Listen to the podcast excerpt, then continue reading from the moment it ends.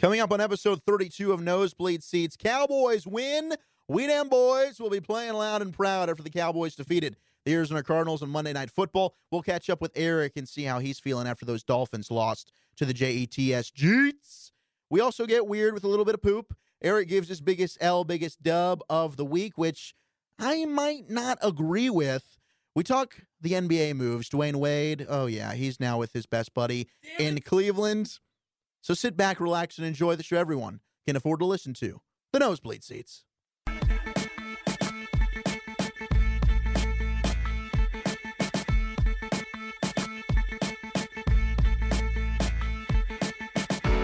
It's about that time for some nosebleed seats, the show everyone can afford to listen to. It is episode 32. Mr. Edrin James, 32. Does that ring a bell? Indianapolis Colts, Well, I think of him more as a University of Miami guy, but you're right. That's where he wore number 32. Arizona Cardinal, Arizona Cardinal. Yeah, we like to forget about those years, even though he was in the Super Bowl.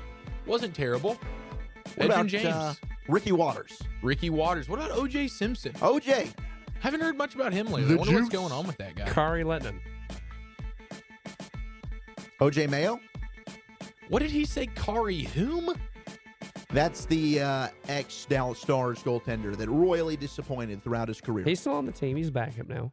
oh, that's right. They got rid of Niemi. Well, I thought it was like his neighbor. or He something. I'm ideally like, will never, heard of play this because guy. the Stars signed Ben Bishop in the offseason. bees up, baby. Right, Bam, our hockey expert. Yes. Let's Although stop. Ben Bishop and his Now. Why are we talking about hockey? I mean, we went from Edrin James to hockey. Carey, what's his name? No one cares. It's Kari. It's Edrin James's time to shine, and let's just leave it at that. It's all about the you. Move on. Seamless. Nosebleed Seats podcast. Zach Wolchuk, Eric Chiafalo, producer Bab, with you. A very special thank you and a hello to our in studio guest today, Taylor Phillips, also working with E ESPN Dallas here Yes. locally, former uh, friend of ours from the University of North Texas. He's- Former friend. Former friend. He's no longer a friend. no. No, well, he he uh, works for the enemy, so we can no longer be friends. But he's sitting in with us tonight, so hopefully he enjoys the show, and we can at least get a, a laugh or two out of him. But it was a phenomenal Monday night, Eric. I don't know if you had a good Monday night. I had no. I had a great Monday night. Did it start great though? Because I was actually with you, and you seemed pretty up your butt about what was going on. Doesn't matter how it started, Eric. It's how we finished. So is it?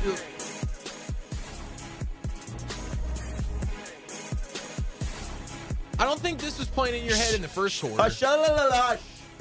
Enjoy it. Bask in it. Wasn't playing in your head No, in the no. second quarter. We them boys. Barely beat the Cardinals. Yeah. 28 to 17. Your Dallas Cowboys are 2 and 1. They came back with a vengeance, dominated the second half. Oh, I was about to say, came back with a vengeance uh, after 30 dominated minutes. the second half. Is that what that was? Domination in that second half. Zeke Elliott, Dak Prescott, Des Bryant with a career epitomizing play. I will not be denied, sir. Four men around me at the 10 yard line, and Des Bryant says, uh uh-uh, uh, i am getting into the end zone. He did it. Dallas is two and one. But yeah, there's a lot to go into here, uh, Chi. You and I actually, for the first time ever, were in the same area Yeah, it was to so watch hot. a Dallas Cowboys It was game. incredibly sexy. and I think you could tell we were both in different rooms. We were both doing different jobs. But we we could feel it. But it we was could simpatico. feel it. There were moments where you would come into the room I was working in. Oh yeah, I can. At halftime, I came to join you. And certainly during the first quarter, I think our first little little uh, interaction, you could tell You were you were nervous. You Stuff. were sweating. stuff wasn't right. in No, stuff was not even close to right. The offensive line. Who are we? What is happening? Are these the same guys? Tyron Smith, is that you? Frederick? Are you here? Good night. What was going on? They couldn't run the ball. It was They an couldn't protect Prescott. absolutely abysmal first quarter. I felt like the Cowboys offense was on the field for a total of maybe five minutes. They, they, I'm pretty sure they had a total of eight plays in the first quarter. four. Four plays. Four plays in the first quarter. They got their first possession. I was listening to Sham on the radio, and they got their fifth play of the Our fifth offensive fifth offensive play of the yeah. Blah, blah, blah, blah, blah. By the way, Bab still can't talk clearly. Yeah, I'm still recovering from silent bab last week, at the tail end, but but doing better. But yeah, their their fifth offensive play of the game came like right after the second quarter started. Just bad. They couldn't maintain anything, and the defense was getting worked. Carson Palmer was shredding them. They really got fortunate with that uh, interference call or whatever in the end zone when it's it's about, they're about to go up fourteen nothing. Boom! They call the flag. They settle for three. Oh, and he misses the field goal because uh, Phil Dawson. Jesus, Phil Dawson's still playing football. Did you know Phil Dawson went to Lake Highlands Did not. in Dallas? No, Did I not. didn't know that either. Yeah, that was what turned the game around. Arizona was up 14 to nothing. That penalty brings the touchdown back. The Phil Dawson missed field goal. Cowboys have new life. They're able to tie that baby at seven. And then from then on, I couldn't be more proud of the performance of Dak Prescott. Is that what that was? That's what it was. I, I think Dak Prescott was even keel. People are thinking, oh no, the sophomore slump, what's happening? Because Eric, you and I talked about it. That offensive line was struggling. And that's the Cowboys' identity. That's what makes the engine go. You've got a dominant offensive line that's going to wear somebody down, open up gaping holes for Ezekiel Elliott to run through. You are going to have time of possession on your side. That defense shouldn't play a lot of snaps. They will be fresh come the end of the game to rush the passer. And eventually, things kind of started to morph towards that by the fourth quarter. And we saw that version of the Cowboys, but it took some plays from Dak Prescott out of the pocket, extending plays, eyes downfield, finding Bryce Butler, finding Terrence Williams, a game that Jason Witten honestly struggled in immensely, mostly blocking, but didn't have an impact in the passing game at all credit Dak Prescott for riding the ship. I think his ability to make plays when there weren't plays there, but he created for that offense, really jump started them, and then they were able to settle back in to that ground and pound dominant offensive line. They stepped up in that fourth, fourth quarter. You saw Zeke get his first touchdown run, racked up a big 20 yarder, a couple big chunks there, and they took over the tone of the game and were able to go on to win it. But certainly that first quarter, very worrisome. Yeah, really, the whole first half for me, I'm sitting there thinking Prescott doesn't look right. The offensive line doesn't look close to right. Even Zeke doesn't look like himself, but he's not getting much help from the offensive line. But I think you did, you, you got to give credit to Dak. Like you said, in the second half, he came back and played well, and you can see where he is at his best. Like you said, outside the pocket. I think you're going to see that more, especially if they're not totally trusting in this offensive line. You're going to see a lot more move in the pocket, play action rollouts, especially if they can get the running game established to me that's the scariest part is you never really got the running game totally going where it was just you know every time you hand it to zeke it's a minimum four yards you never felt that i don't even think in the fourth quarter you felt that you don't know at all he's constantly it's one yard it's no yards it's negative yards by the end they started to wear him down a little bit but i think dak in the first half was was pretty poor second half it's like all right I like what I'm seeing out of you, man. And and it's because of and it, a lot of them weren't even designed. It's where he just escapes the pocket, rolls out, extends the play. Butler changes his route, goes to the end zone. Great play by him, but a great throw from Dak. He throws better on the run almost. And it cuts the field down for him, and he can use his athleticism that way. And he's still a threat to run. I almost wish he would run just a little bit more because he does. It usually ends in really good things because he's a smart runner. that read option that he took off the right side, dove into the end zone. The Fantastic. 10 yard touchdown run, unbelievable. Holding your breath there a little bit. Uh oh. No. Uh oh. Uh oh. Never was worried. You could see it developing immediately. As soon as he took off there, you knew he was getting in. I think that that first quarter, I mean, the Cowboys had four plays, three of them were runs. Dak, he threw the ball, I think, five times, maybe in the second quarter. In the uh, in the second quarter, four passes, one pass in the first quarter. I think he had to five total passes in that first half. So to say, I mean, the whole offense struggled. I don't know that Dak necessarily really struggled. It, it- it's a one and a hole. The offense struggles. Dak struggled. So I'm For not, gonna- sure. I'm not trying to disagree with you there. And I'm not trying to put it all on Dak. I just know there was a few plays where the pressure wasn't really there, but he was he was kind of running out of a, a fairly clean pocket to nothing, and then that ends in a ball getting thrown into the dirt. And there and were- I saw him do that a few times. That's all I'm saying. And there were some inaccuracies. That should have been a touchdown to Beasley in the end zone off that right side. He- That should have gotten there. There was a couple of miscommunications between Dak and Bees. Yes. But also some inaccuracy. Totally agree with that. They just seemed really out of sync, and it started with they wanted to come out there, establish an identity, run the football. Like you said, they start with like three straight runs, and they go nowhere. And then it's like, oh no, what happens? And they it, it took them until really the third quarter to kind of get in a little bit of a groove. And it was an anomaly because you see Travis Fredericks being beaten across his face. Weird. Tyron Smith Got, beat like he stole smoked, something by man. Chandler Jones. Chandler Jones. I was like, dude. My, I've never seen Tyron Smith get beaten like that in his entire career. Chandler Jones made him look silly. Now he righted the ship, Sure. like the rest of the line did. And you and I were talking about it. I was very concerned with not only Chaz Green but Lyle Collins now two games in a row.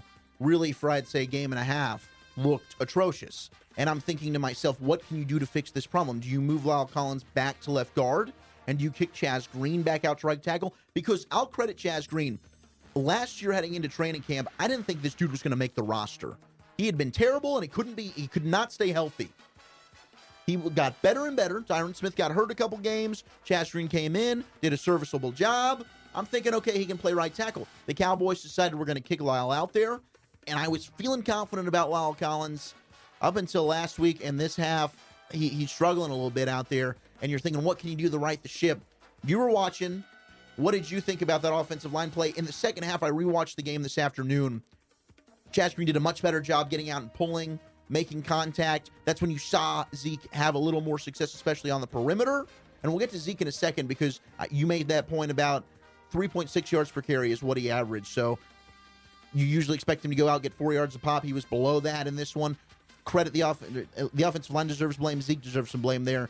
He's not looking quite like the Zeke that we thought about, but we'll get to that in a second. This offensive line, Green and Collins in particular, what were your thoughts? I don't think Collins was quite as bad as maybe you you feel that he was, but he hasn't been great. Last week you chalk it up to dude, you're playing the best pass rusher in football, Von Miller. So I'm not gonna just totally get in my feelings about the fact that you played pretty bad. Okay, but then coming into yesterday's game, you wanted to see him bounce back. He wasn't great. He was certainly the reason why Prescott was under duress a handful of times. Chaz Green, to be honest with you, I don't know really enough about him. You seem to think that he's not bad as long as he can stay healthy. That's kind of his one concern. But if they've already gone through all the mini camps, all the OTAs, all the training camps, all the preseason, the first few games of the season, and Lyle or Lyle, however you say his freaking name, is the is the right tackle.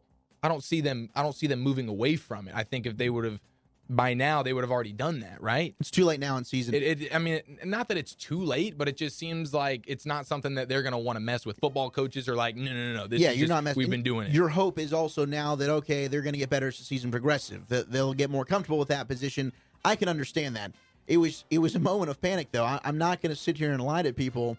That first quarter and a half, I was thinking to myself, "Oh dear Lord, Well, are you is confident? I mean, I'm not curious now. good. Even the way the game ended, and the, you score 14 points in the fourth quarter, you're on the road. Listen, it's been a bad game. We still found a way to get out of here with a victory. Are you feeling confident? are you feeling, wow, we really got fortunate in this one? I saw some things that worried me, especially with the offensive line and especially uh, with the defense. If the defense is forced to really do a lot like they were last night, I'm absolutely confident. The Okay. way they finished that game it said a lot to me. It proved a lot because Cowboy teams in the past, Dallas was 0 3 in Arizona. In particular, had never beaten the Cardinals. That was a house of horrors, and weird things had have happened in Arizona. And that's a good team. That's a good defense. That front seven is pretty darn good.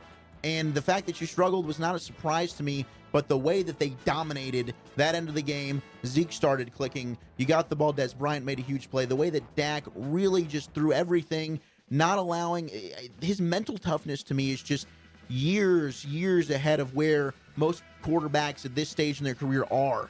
The guy just doesn't flinch. He's always in the moment. He's never worrying. no turnovers in the game. That's one thing we also need Huge to know. key. Huge key for not only Neither Dak, but team just had a the turnover. entire offense. And so the way that the offense finished the game, yes, that's got me confident.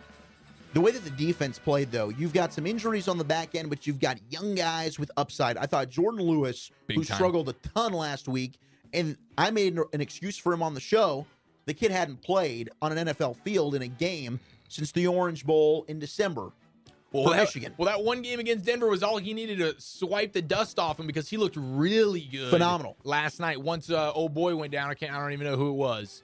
Was it Scandrick? Scandrick left the game. He came back.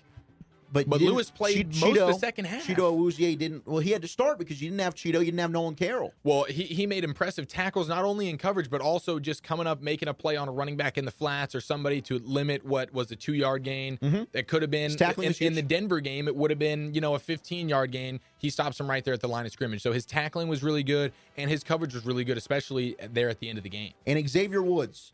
a guy that we liked Yes. a lot in the draft process, thought it was a steal for that. He should start. That's upside strong right there. Yeah, safety. Jeff Heath, why is he on the field? I don't know, It and it kills me. frustrates me. I'm Oh, not even a Cowboys oh. fan. I'm like, what is this guy doing? And it's like, I why is don't- he here? oh, I'm not trying to rep, rip on Jeff Heath. I'm sure he's a great locker room guy. He's a great special teamer. He's no Harrison Smith. but he should not be out there He's no starting John at Lynch. safety. Kayvon Frazier, better start than him, and Xavier Woods is the most upside out of any of those guys. Byron Jones, though, a couple of big plays coming over, breaking up some passes, and you're still seeing a lot. Jalen Smith didn't make a huge impact, but he was in there. The play of Tank Lawrence and the pass rush, Yeah, though, that's really the was the, main difference thing. maker. Sure. Tank Lawrence, three sacks, almost had an interception. Unbelievable game. Two sacks week one, two sacks week two. He's got three sacks now in week three. The guy is playing with his hair on fire, and he's always had this upside. I told this to you after week one. you did. I said Tank Lawrence is a dude that just hasn't been healthy, but he's a guy that will be a household name. People are going to know the name Demarcus Lawrence. The reason why I was disagreeing with you is because it wasn't just any injury, it was a back injury, and those things tend to linger and those things are tough to recover from. And as a guy who's got to bend around the edge, his whole job is to hold people up and bend and do this and that. I'm like, man, I, I just didn't I just didn't see it happen. I thought he was gonna bust. But the dude is playing lights out. Credit to you. You called it. I didn't think it was gonna happen. He's been the best thing that's happened to them, especially missing David Irvin. Now, you get David Irvin coming back here in a week or two. Now you have two guys that you can really trust on the edge because right now it really is mostly Lawrence. Man, I know some other guys, Crawford and and Tapper, or- Demontre Moore or came more, back. yeah, more. and Taco.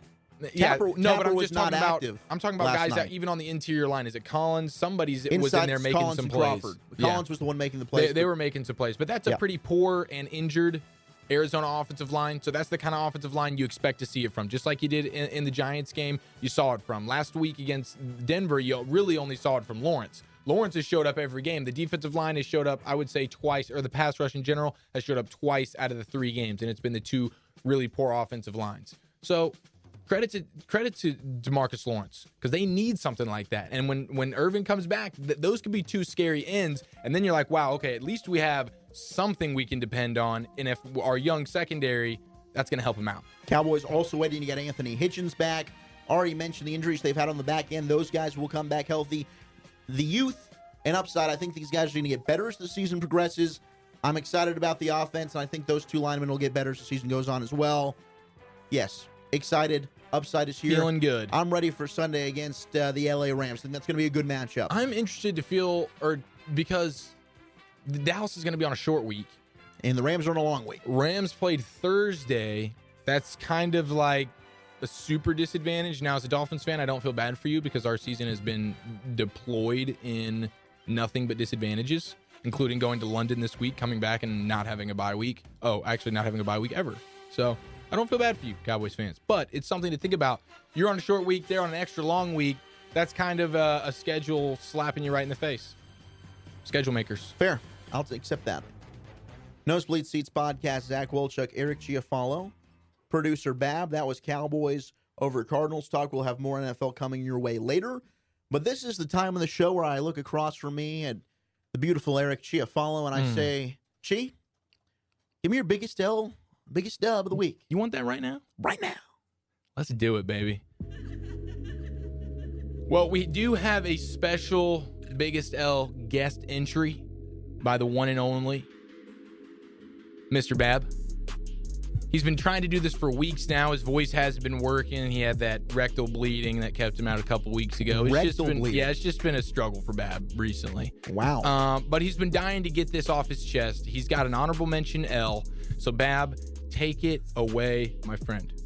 All right, so this uh, this nominee for, or I guess honorable mention rather for Thank biggest you. L comes not out of- nominee. you, no. do, you, do, you do not get No. that right now. Okay. You're not in the chair. I You're still not in have- the big seat. Okay, I apologize. You got to earn your stripes, Bab. You're not the king of the castle. But listen, you're doing a great job so far. Mm. This comes out of Okinawa, Japan.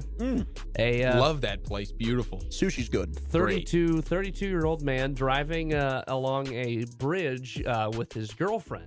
Ah, So he asked, dr- there's driving along this bridge that's 2.1 miles long. 2.1. Yes, his, his girlfriend's driving the car. He's in the passenger seat. He The asks- point one is in, is incredibly necessary. Yeah, very.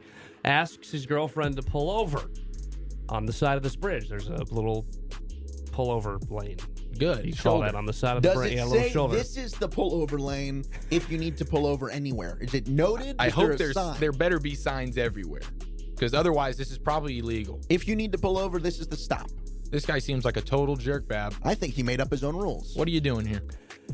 Point being, they pull over on the side of the road. The man gets out with his girlfriend, asking like they're going to take pictures of the scenic view off the bridge. Oh, it's romantic. Well, hey, it's a beautiful place. Instead, he surprises her and pops the question, Oh, really? asks his girlfriend to marry him. On a random side of the highway, It's on a bridge overlooking a, On the shoulder of a overlooking a, bridge. beautiful on the view. shoulder of a bridge. Okay. surrounded by signs that say "pull over here."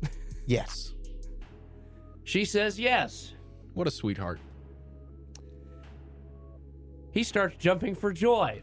Gets up on the No, railing, No. You're kidding, Bab. falls over the railing. No, he didn't. No way. Oh. Body was found three hours later. No. Oh my gosh! I mean, hey, at least you got to say you got engaged, right? He- he- you can never take that from him. Pronounced dead at the scene. Man, honestly, Bab, I don't know why you didn't push harder for that to be the biggest L because I don't think it gets any bigger than that. That, that is oh terrible. my gosh, you go from just ultimate joy. I can't believe a woman agreed to not only live with me and be surrounded by me, but let me have sex with her for the rest of our lives. Wait And a now, second. That's assumed. and now I'm dying. This is the best slash worst day ever. And now someone else gets to steal my girl and yes, put a ring on it and have sex with her for the rest of his life. That poor. I feel woman. so bad for this guy. What was his I name feel again? bad for the survivors Ken and the what? guy. no, but the man, survivors. I feel Think of- bad for the think guy of that who poor died. Girl. He's been holding out in Japan for years Kinda for this idiot lucky gets lucky on the railing, wife. jumps and down, up and down like a little five-year-old at Toys R Us. You know what? That's And actually a really good falls. point. So I don't he climbed necessarily up on feel this that thing, bad Bab. for this dude. Yeah, if he, if he climbed up on What the, a the moron. railing of a bridge in What the Japan, hell are you doing? I get you're happy. Jump up and down on the freaking bridge. don't do that. Not in Japan. Not in Japan. Sheesh. They can jump well. Well, the guy made a rookie mistake. It's a shame for him, and and great great job by you, Bab. That was incredible. Definitely deserve the honorable mention. I don't even think I can beat that, but we'll see what we we'll see what we can do here. So honorable mention number two. This goes out to all Maryland quarterbacks. I'm talking about the state. Yes, I'm talking about you, Joe Flacco. Yes, I'm talking about you. Anyone in the last six years who suits up for the University of Maryland and- Stephon Diggs, and plays the quarterback position. only quarterback. Only quarterbacks. Maryland, Walchick. Yeah, Maryland. Maryland, So Maryland, in the last six years, Maryland. there has have been five quarterbacks tear their ACLs at the University of Maryland. Maryland. That is like there's not a scarier position. I don't think there's a more dangerous position in the world than being the Maryland quarterback. Maryland. It's a guaranteed torn ACL. Maryland. Joe Flacco, you play in Maryland. Maryland. Baltimore Ravens quarterback, former Super Bowl champion. Crab cakes. this guy didn't complete a pass for more than five yards on Sunday. In oh, London. In London, right? yeah. In London, the same game where he went eight for 18, 28 yards, and lost 44 to zero. Listen, man, if you're a quarterback in the state of Maryland, it's not going to bode well for you. You took an L this week. And if you're the University of Maryland, you've taken an L for the last six years. Maryland. Next guy, Marcus Cooper. Man, you deserved the biggest of L's. You're so lucky your team saved you. You're the safety for the Chicago Bears. You return a freaking blocked field goal. You're going to the end zone. You're about to beat the Steelers. You're at the one yard line. You pull a Leon Let. Some guy slides in, smacks the ball out right before you get into the end zone. Ball rolls out. You lose. Maryland? Chicago, actually. Marcus Cooper, if if I wanted nothing more than for your team to lose, and you have to look in the mirror for the next week and know that you took the biggest L. I wanted you to listen to the show and I wanted you to hear it. But your team saved you, and now you're just an honorable mention. But I cannot stand when I see these schmucks. You never get the ball in your hands. You never get to score. You're running for a freaking touchdown, and you're gonna just let up because you're too cool for school. An old boy comes in, slaps the ball out, fumble. What are you, Adam Pagman Jones, Deshaun Jackson? That pissed me off. That play pissed me off so much. I'm sitting there doing prep for the Ranger game here, and I'm watching on my little iPad. Here comes this schmuck He's going to run it in for a touchdown. And you know I hate the Steelers. Yep. I hate the Steelers. I'm pulling hard for the Bears to get this win. They almost scored. He's got a cakewalk. He decides to walk the final 10 yards. He deserved to have that happen. Totally He did. shouldn't have been allowed on the bus on the ride home, you moron. Couldn't agree more. Idiot. Honorable mention L. He's the winner. I'm with you. We can just bump him now. Marcus Cooper, you suck. Idiot. Maryland? The other honorable mention for the week of Biggest L is Mr. Darren Sproles, running back, Philadelphia Eagles. This guy, everybody loves this guy, man. You're 5'6, you're in the NFL, you've played for damn near a decade, you're a stud. He's no Danny Woodhead. We love you. Well, Darren did the most unfortunate thing that could ever happen. I think this is more unlikely to happen than than all of us winning the Powerball in our lifetime. On one single play, he broke his arm and he tore his ACL. All in the same play. Darren, honorable mention L, bud. And hey, good luck. Get well soon. And I hope to see you back out there on that gridiron. What do you think you were grabbing? You know, 'cause you naturally grab something when something's hurt. So you got a broken arm and a torn ACL. It's like, what do you go for? what do you do? That's a really good question. and probably the arm that he was going to go and grab the ACL with is the arm that's broken. Yep. So he's just laying there like, what just happened to me? It's a car crash. I mean, literally, we are watching car crashes every Sunday afternoon from three till midnight. That's what we're doing. And he is a classic case of broken arm, blown out knee, same play. I've never seen anything like that. But just an honorable mention. But our biggest L, ladies and gentlemen, a man by the name of Enos Cantor. Anus? Enos with an E. He played for OKC, the Thunder basketball player, loved Oklahoma City, man. The guy absolutely loved him. Maryland. And when when formerly a resident of Maryland, Kevin Durant called out the Oklahoma City Thunder. Remember last week we talked about that when he took the biggest L on his anonymous Twitter accounts.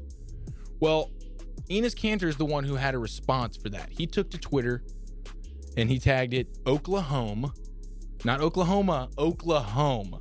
He said, I don't care what anyone says, Oklahoma City Thunder is the best and most professional organization in the NBA and has got the craziest fans. We win, we lose, but the most important thing, we stick together because we are one.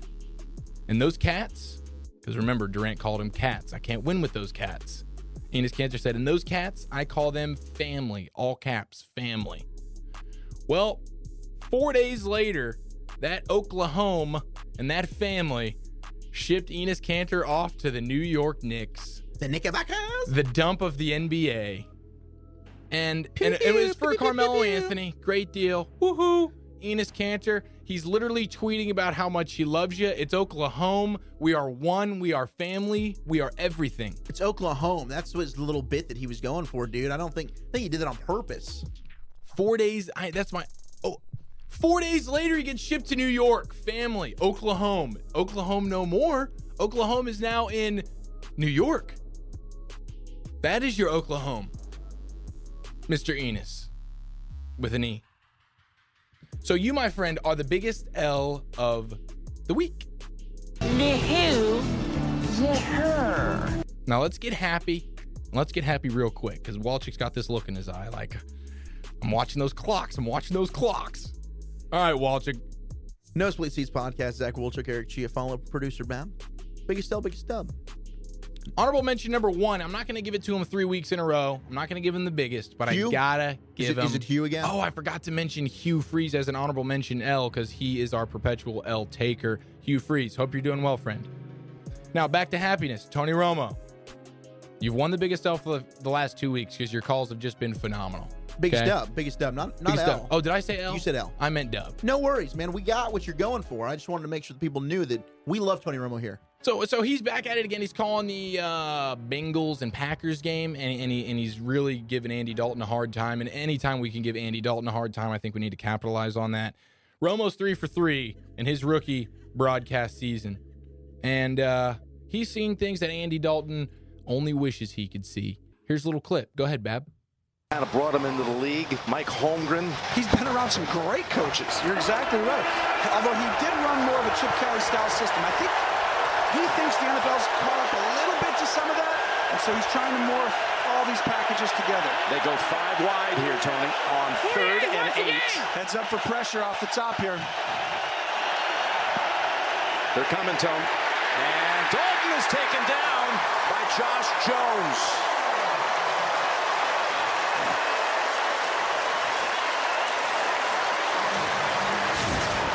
Well, here's what you want to do. Andy Dalton right here just doesn't recognize the pressure at first, and he just doesn't change the protection. When you're an empty as a quarterback, the number one job is to tell the five linemen who they're going to. You can see everything, and sometimes when the quarterback gets sacked and empty, sometimes it's on him, and that was one of those cases. Well, there's one quarterback in the building who saw it. Pew, pew, pew, pew, pew, Shots pew, pew, fired pew, by pew. Jim Nance. I just Well, there's absolutely one love quarterback in the building who saw it. Everybody wishes Tony Romo was their quarterback. it. So freaking good. Tony Damn, we Romo three underrated for this three. guy. And you are an honorable mention dub of the week, Mr. Romo. Did you hear the comments from Brent Musburger? I did not hear them, but I did see something about that Musburger was not pleased with what Romo's been doing. I thought about maybe bringing this audio to the show. I decided not to. I can explain it. For those of you that don't know, Brent Musburger is a little salty. He came out and said, tap the brakes on this Tony Romo deal. The dude, the longer he's out of the game, will not be this predictable, able to see everything. He'll he'll forget who the personnel is. He That's won't fair. know it. And that's fine. But he also was basically calling him out, saying he's stepping all over his play-by-play man's shoes and or toes, I should say We'll leave that for Jim Nance to decide. and that's Brent. not that's not the right way to do to go about doing color. So you know, look it up. Brent says it in his own Brent way, but in summary, he's like, guys, hold off. Tony Romo's not as brilliant you're making him out to be. Screw you, Brent. Screw you, Brent. All right, let's get to the biggest winner of the week. Maryland. He goes by the name of Jake Elliott, the kicker No, we're no. for the Shut- Philadelphia. Stop. Cut- hey, cut- That's right, no, Philadelphia no, no, no, Eagles. no. Turn the music off. 61 yards, No. game winner over the Giants. no.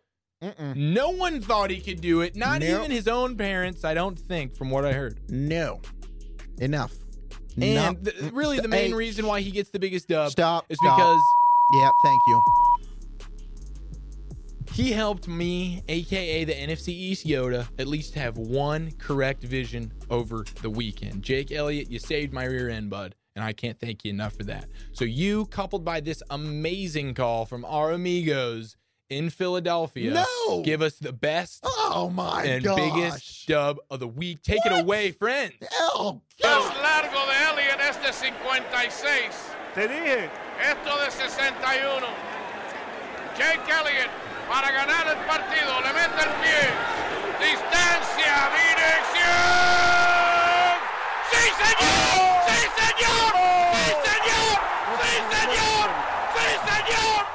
Jake Elliott de 61. Y los Eagles ganan el juego. ¡Oh, qué patada! Jake Elliott de 61 y los Eagles con la victoria. Increíble pero cierto. Jake Elliott para el carne de Filadelfia por una pulgadita.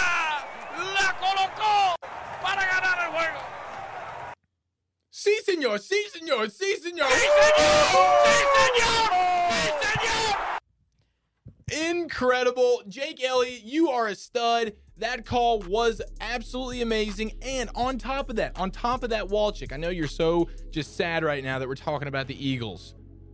Carson Wentz, right before this dude kicked it, told a bunch of guys on the sideline, I will give Jake my game check if he makes this field goal. Next thing you know, Jake Elliott is C Signorin all over the field, and he is now $31,764.71 richer because of it. Thank you, Jake Elliott. Biggest freaking dub. Love you.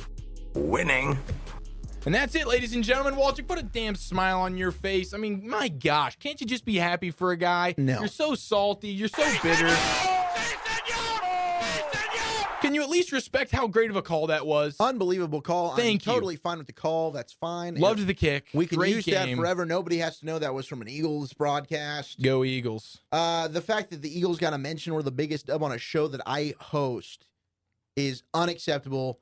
I use one veto a month. and I'm using this veto. You're using it now. You're I'm- revoking his like, biggest dub. I Are don't you even serious? care if it's my it's my veto for the year. I'm not having a freaking Philadelphia Eagle. Granted, good for the kid. I'm happy for him. He's not. He can be an, a nominee, an, a mention. Sure. The biggest dub. Hell to the no. Hell to the no. Pick one of the other ones. Si, senor. No. Jake Elliott, So the real uh, biggest dub is going to go to. Tony Romo again. Is that what you're gonna do? Because he was my only dub honorable mention. It's hard to find dubs. I, I got to be honest with you guys. Finding people that win, that just really have a really good week, is tough. Finding the people who just have a god awful week is one of the easiest things ever. I mean, everybody's having a bad week. Everywhere I turn, L L L L L. Hey, you No know who- dubs. You know who No didn't- dub. You know who did have a dub? Me. The Dallas Cowboys, baby. Oh, freaking barely. The biggest dub of the week. The Dallas Should've Cowboys. lost to the- 28 to, the 17 Cardinals, winners yeah. in Yeah. Arizona. Suck it, Philly. Gosh, you are just so lucky. You're so lucky. I mean, how close was this to being another sad morning Tuesday afternoon for old Walchick and the Cowboys? You play team? 60 minutes, Chi. The fact that there was 20 that were bad and 40 that were good, I'll take that. I think there was 15 it that was were good. a two-score victory. There's no saying, oh, you should have lost the game. They dominated the fourth quarter, the money quarter. Don't give me that baloney. I'm giving it to you, man. You know what? You I were was- literally sweating bricks. You crapped your pants three times in the first half. And now you're coming out talking about domination. Go Cowboys, Super Okay. Uh, Bowl champions. All right, now you've really pushed me to the brink. Nosebleed Seats podcast. Zach Wilczek, Eric Chiafalo, producer Bab. I'm moving some stuff around. We're switching around segments. oh, because right really? now- Look at you putting your foot oh, down. I'm putting the foot down. We're going to talk a little bit more of the National Football League and what happened this weekend. Well, folks, I don't know if you remember, but towards the end of last week's show, episode 31, Football Yoda was out and about, and he started to make the proclamation Prancing around like a little that bitch. Eric's Dolphins were going to lose to the Jeets. Now, when you look across and I have to see Eric's puppy dog eyes, I just couldn't bring myself to break the news to him that his Dolphins suck and they were going to lose that Sunday at MetLife Stadium in East Rutherford, New Jersey. It's a rivalry, man. So I went ahead and I embraced the song for the sake of the segment, and it was great. I thought it sounded good. So you lied to me. I Thanks. lied to you. My heart told me that they were going to lose. How does that feel, huh? How does it feel, It buddy? doesn't feel good After at You got all. dominated by one of the worst teams in the league. Listen, I Let's had talk about that. okay. My Sunday sucked, and I'm not going to sit here and act like we dominated for any portion of the game. We blew. 'Cause you Jay didn't. Cutler was awful. Our offensive line was terrible. It looked worse than the Cowboys did, but not by much. What? And we got smoked. The Cowboys won the game. We couldn't run the ball. they were never down for more than seven points. We couldn't protect the quarterback, and we couldn't stop Josh McCown and Jermaine Curse and Austin Safarian Jenkins. I mean, there's no reason to even mention this team. We were terrible, and and, and that's it. Our season is is is done. I know for Oh, Really? a fact It's we are going done. to be a four-win team. Josh That is McCown- going to be it. I Josh said five and McCown 11. Was 18 of 23 for 249 yards and a touchdown. He looked like perfection. He looked like Tom Brady i- on his best day. It was the saddest thing I've ever seen. what are you going to do when you actually So play thanks. Brady? So thanks. How are the Dolphins going to do against New England? Mike Hull is going to get smoked by Rex Burkhead. That's what's going to happen. Who is Mike Hole? exactly? Penn State linebacker? Actually, we just reinstated uh, Lawrence Timmons. How, how funny is that? We're like, we're gonna we're gonna suspend you indefinitely. We go one game of god awful linebacker play. Josh McCown carving us up. Uh, all right, Lawrence. All right, Lawrence. You've served enough. Indefinitely meant one week. Get your get your butt back in here. Uh, we need you. We need you. We need you. So the season's not looking good. Uh, The season is sky incredibly falling. bleak. The sky. is falling. It's not even that. It's falling. It's fallen. So you don't, you're not feeling It's- good about the sky Devontae is the Parker, floor. The, the roof is no longer Jay the ceiling. Ajayi. The sky is the floor. Jarvis Landry, Garbage. nothing. Dropping everything. Really, it's over. Ajayi's the only guy that's respectable. Cameron Wake is for about 50% of the time, but Ajayi had nowhere to run, nowhere to go, nowhere to hide. Jets were just smothering. So let's just move on. I mean, can we? Can, I mean, can we just move on? I- Yeah. there's no need to even talk about it. I understand. We suck. You already mentioned the debacle in, in London, the Jaguars roasting the Ravens. A game that we kind of joked about turned out to be pretty damn good on Thursday Night Football. Yeah, yeah. Those the are Rams Yodas, uh, holding wow. on. Yeah, the, Ra- the Rams holding on and beating the 49ers. But what are you thinking about the LA Rams right now? This is a team that the Cowboys have up next. I'm going to see him up close and personal. So I'm excited. I think McVay has done a pretty nice job. They've put up like 40 points, I'm pretty sure, like in every single game. I think two out of the three. Okay. Gurley looks really good. They finally got themselves a respectable offensive line, a respectable left tackle, Andrew Wetworth and, and Aaron Cincinnati's Donald. missing him. Aaron Donald, you want to talk about just eating people. Aaron Donald is a mother bleeper, man. I cannot wait to see that matchup with him and, and Martin, him and Frederick. Mm-hmm. Man, he is an absolute stud. So I, I haven't watched him enough to really know, but they're exciting. They're clearly a much better team. Jeff Fisher, what an indictment on you, dude. You didn't score 40 points in the, like the entire time you were coaching the Rams. They've they've dropped 40 twice in three games. Jeff Fisher, who are you? Where are you? Not Doesn't in matter. football. He's not in coaching. football. Far, far away. You couldn't be further away. Sean McVay's 32 years old, and he's dominating with this Jared Goff and crew. I'm happy to see Gurley do well. I think people were doubting him. People were hating on him last year. And I'm like, dude, how do you expect anybody to run the ball? It's just like a Ajayi this Sunday. It's not his fault he couldn't run. The offensive line's terrible. He's finally got a respectable offensive line. Sammy Watkins was a surprise to me. Sammy has always had the talent. I loved him coming out of Clemson, but I didn't know Healthy. how well he, he can't stay healthy. But I didn't. I thought that it was going to be a little early for him to really have a rapport with Goff, to get used to that offense. But credit McVay again there, getting Sammy Watkins involved. He had a great game, and Jared Goff. He looked like the number one overall pick. He was great out of the pocket. We talked about Nat's success on the play action bootleg. Goff was on the money. I've actually already got a, uh QB Bible sneak peek for the 2018. Uh, Kean Fahey is kind of updating it throughout the season. He had something posted about Goff in his first three games. He's been super accurate in the short stuff, and he's actually been pretty accurate in the deep balls, the 21 and up balls. It's that 10 to, to 19 mark where he struggles. So that intermediate passing game, he's been uh, he's been incredibly inaccurate. That's where we're talking about Goff, and I think that bodes well for Dallas this week because Dallas, you saw him get carved up a little bit in that intermediate passing game with Arizona last night. I think that's helpful for them if they're going up against Goff, and he's been pretty inaccurate in that 10 to 19 yard range. It's interesting. He's been pretty well deep, and he's been really good in uh, very very close within like five yards, even five to nine yards. But that 10 to 19, Goff has been pretty inaccurate. That's just a little he and Fahey QB Bible tidbit. a quarterback who had been eh, somewhat inaccurate, and another quarterback in Trevor Simeon who carved up the Cowboys. Man, Emmanuel Sanders, great game over the middle. But Tyrod Taylor, a quarterback that you like and I also like, at home, defeated those Denver Broncos that looked like a Super Bowl champion a week ago. Well, did you see how that played out? It's all because uh, the, uh, Von Miller's playing a little gotcha with, with after he sacked or after he didn't even sack him. He just knocked him down. He knocks over Tyrod Taylor, and then he acts like he's going to help him up, and then he gives him kind of like the ooh too slow, pulls his hand back. They throw the flag. Next thing you know, Bills are in field goal range, game winning field goal. I mean, it was no uh, Jake Elliott, but it was a ridiculous it was a hell of a flag. kick. It, it was unbelievable that flag even happened. You can see Tyrod Taylor laughing. He's in on the joke. He understands. It's yes, and the refs like no, no, no, no, no, whoa, whoa, whoa, whoa, fine. Unsportsmanlike. flag. Ridiculous. Bills win. mentioned uh, last week that the Carolina Panthers were the worst 2 0 team in the league. They got destroyed by the New Orleans Saints, who were winless coming in. Are you concerned about Cam Newton and I his am. ability to be a quarterback this year? I am definitely concerned about Just him. doesn't look healthy. he he doesn't look healthy. He doesn't look. I mean, he's never been great in the pocket, and now if you take away some of that athleticism, being that he is unhealthy, he doesn't have a good offensive line. So I'll, I'll definitely give him that. But he also is is not great at reading pre-snap. I see plenty of times that he's got guys blitzing off the edge. He's got a quick hot route, boom, hit him, let's move.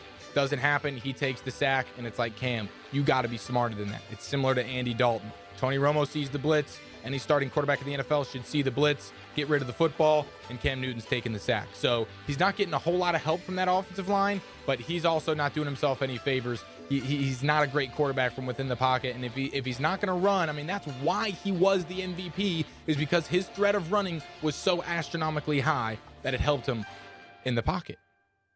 His pocket passing was phenomenal that year, though. They were throwing deep balls left and right. Yeah, that he looks like a shell of himself. He just doesn't look like the same player, and he looks timid. Yeah. He looks a little bit scared to take a hit. I'm concerned about Cam too. You mentioned what happened a little bit in that uh, Bears Steelers game. Bears did pull it out, but I want to go to overtime.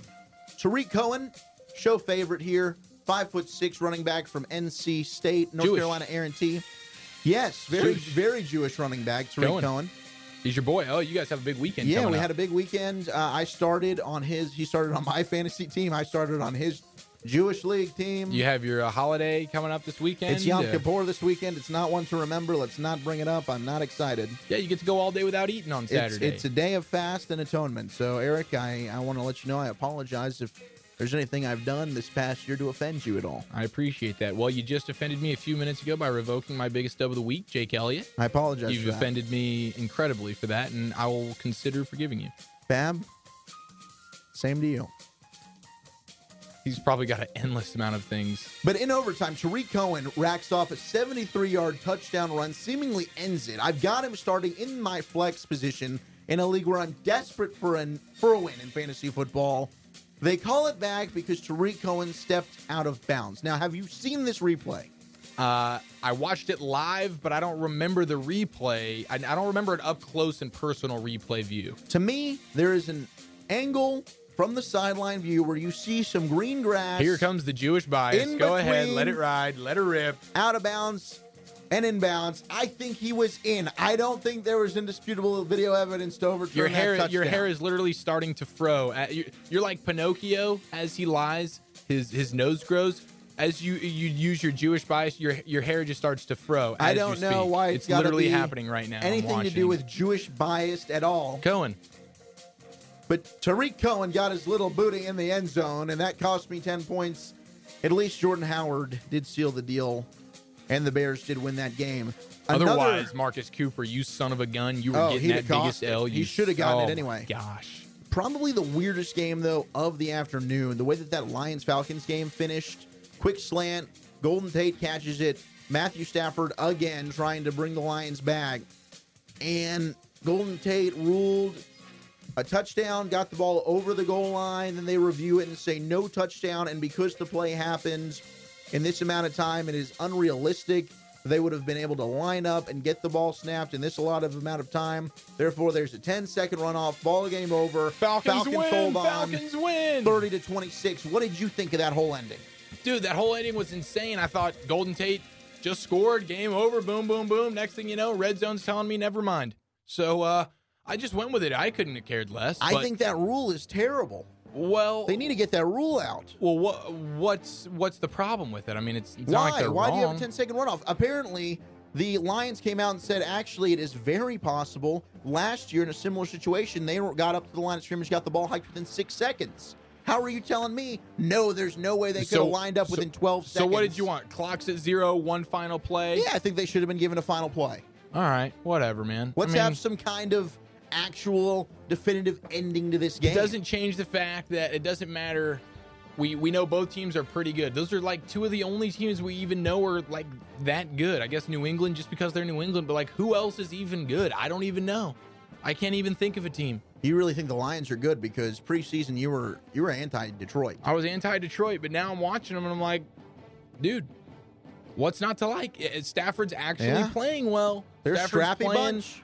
He Stafford's playing. He's earning that contract, man. Vikings looked pretty darn good. They ripped. By the all- way, best uniforms Tampa. in football. Can we, can we Vikings. all agree? I mean, Is Really? there anything more appeasing to watch than that beautiful flat purple that they have? It's so slick. It's so clean. They're not trying too hard. It's just purple. It's the little Viking thing on the side, and they look smooth. And they got a bunch of sexy dudes too, like in uniform. A- uh, Anthony Barr looks like one of the sexiest people ever. Dalvin Cook's looking really good. and I- Dalvin and Cook looks Stephon incredibly Diggs is a sexy. sexy player. Diggs is killing it. Bradford's not even playing. They got Case Keenum running the show, and they're still getting victories. I actually, now that I say it, those are three teams that I know are good Atlanta, Detroit, and these guys. You brought up the Patriots. Football Yoda, his predictions. Patriots, Titans, locks. And then I said the Dolphins would win. Mistake. Football Yoda said the Dolphins would win, even though he knew the truth. I just don't understand why you're lying to my face like that. I, mean, listen, don't I pi- like you don't too piss much. on my I face like and you. tell me all it's- right, it's I don't raining. want. I want to give you hope for Sunday. I know how big of a day that is. yeah. And why spoil the show for you? Why just rip your heart? I- I'm not even going to go touch a Dolphins game the rest of the year because that was too difficult for me to do. Thank you, and you obviously y- you jinxed us. So thanks, football Yoda. okay. I thought that I, I might have because the Patriots, credit to Deshaun Watson. Deshaun Watson looked really good. Houston fought and clawed their way. They always play New England tough for the Bill most part. O'Brien, you sackless freaking. I mean, are we all watching this game going, it's fourth and half a yard? There's two minutes left. If you get the first down, the game is over. You settle for three. Brady is going to win. We all know it. Bill O'Brien, you coached Brady. You know better than anybody else. And him and his butt chin are standing there on the sideline. Uh, What's wrong with butt chins? If I were to shave this beard, trust me, the butt chin's out. well, you, you have a nice butt. Thank you. Bill O'Brien's is not nice. It's disgusting. And he sends his kicking team out there, and they all know it. The kicker's like, dude, I'm going to make this field goal, and we're going to lose the game. Thanks, Bill. Deshaun Watson looked pretty good, though, man. And the Texans, th- that's what I'm saying. What a surprise. All these things. You have the Steelers losing. You got New England almost losing. You got Dallas almost losing as much as you want to talk about dominance. I mean, I don't know. I don't know. The NFL's just It's an insane. 11 point win, but okay. NFL's insane. Nosebleed Seats podcast. Zach Wolchek, Eric Chifalo, producer Bab. I do want to talk about, though, the Raiders losing, which was very surprising to me over the Redskins. Uh, I NFC didn't, Yoda. I NFC didn't East think- Yoda. yeah, NFC Seattle. What, what the hell happened there? I was not expecting Kirk Cousins and company to do anything good. I, I'm not a fan of his, but the pass rush, I had no idea that the Redskins and Ryan Kerrigan and and whoever else they have on their defensive line was so good. I mean, they were rushing four and getting back there every single time. I thought Oakland actually had a good offensive line. Turns out I didn't know that either. Just a lot of things that I thought I knew that I didn't know, man. It was kind of one of those sad That was a weekends where I'm fluky like, man, I'm game. actually really dumber than I thought. I don't think that that game was. It was just a weird. And I don't Derek think I'm Carr was smart. off. Uh, the Redskins defense just played out of their minds. I don't know that they're really that good. Mm-mm. Michael Crabtree got hert. Legarrette or uh, Listen, dude, LeGarrette their Blount pass had a great rush- their but pass Marshawn rush was Lynch pretty stellar. non-existent. That's what I'm saying. The defense really surprised me. They 'cause that really shut Oakland them down. offense Is, They should have had a shutout if it weren't for the turnovers that put Oakland on short fields, literally inside the Washington red zone. Yep. So that, that was a surprise to me. If I'm Dallas, I don't know how I'm feeling. I just think I think the whole league is inconsistent. Before we, So you don't Yeah, know it what is. you're gonna No, get it's- week it's- to week. You don't know what it's you're gonna an get from eight and eight anybody. league. Let's be real here. There's the gap between the worst team in football and the best team in football is not that big. You got the Dolphins losing to the damn Jets. Who would have thunk it? And just bad fashion too. Wasn't even close. Ugh, stop talking about it. I think we got to give some love though uh, before we wrap this week three recap to the new face of the Kansas City Chiefs, Kareem Hunt. Really, the new face of fantasy football. He's fans. already leaped alive. Tyreek Hill. He's already jumped him. My bye bye God. Travis Kelsey. How he's the only player I think i- in NFL history to have a 50 plus yard touchdown run in his opening three games. This is why the NFL draft and stuff is so funny because you got this guy who's from Toledo, so no one cares about him. He's like a mid round grade, mid round pick, and he ends up being the best damn guy so far in the draft. It's like the best rookie that's been that's been here. What a stud! What a stud! Shades of Larry Johnson mixed with Priest Holmes. Oh, is that what it is? Yeah, it's like they had a baby and they produced Kareem Hunt. Gosh, what a beautiful baby that was. Chiefs fans are thanking the Lord Sweet of the baby football Kareem. gods right now Yeah. because Kareem Hunt has saved the freaking day for Chiefs Nation, and they are undefeated at 3 0. That's another team. I think the Chiefs are pretty good. The Chiefs are pretty good. You're right. Then that was a team that I was kind of hating on. I thought they just got rid of a lot of guys this year. I didn't think they were going to do much. I thought Mahomes and the Mahomie crew was going to be starting by week eight, and that's just not going to happen. Mahomes, take a seat. Smith is playing decent. That's our NFL Week 3 review. Here on the Nosebleed Scenes, Zach Wolchuk, Eric Chiafalo, producer Bab. We are going to now step aside, take our quick break. We'll be back, and we'll look ahead at uh, some of the stories that are going to happen in Weird with Wolchuk, guys. Um, poop. I think that's really all I need to say. Really? I'm intrigued. Oh, Let's get yeah. there. Let's get there. We'll be back. It's the Nosebleed Seats. Hello, I'm Robert of the Diamond Broker. Over the past 30 years, many jewelry stores have come and gone, but we are still here. We are Dallas's original diamond broker, and our A plus rating with the Better Business Bureau and a proven track record with thousands of satisfied customers sets us apart. The Diamond Broker has been the go to source for loose diamonds, engagement rings, and special occasion jewelry. We were one of the first companies in DFW to offer diamonds directly from the cutters. With over $2 million in loose diamonds to choose from, the Diamond Broker is the most respected wholesale broker because we guarantee the color, clarity, and cut of every diamond sold. We offer good old fashioned value and service, no gimmicks and no hassles. When shopping for an engagement ring, a pre owned Rolex, or special occasion diamonds, visit the Diamond Broker.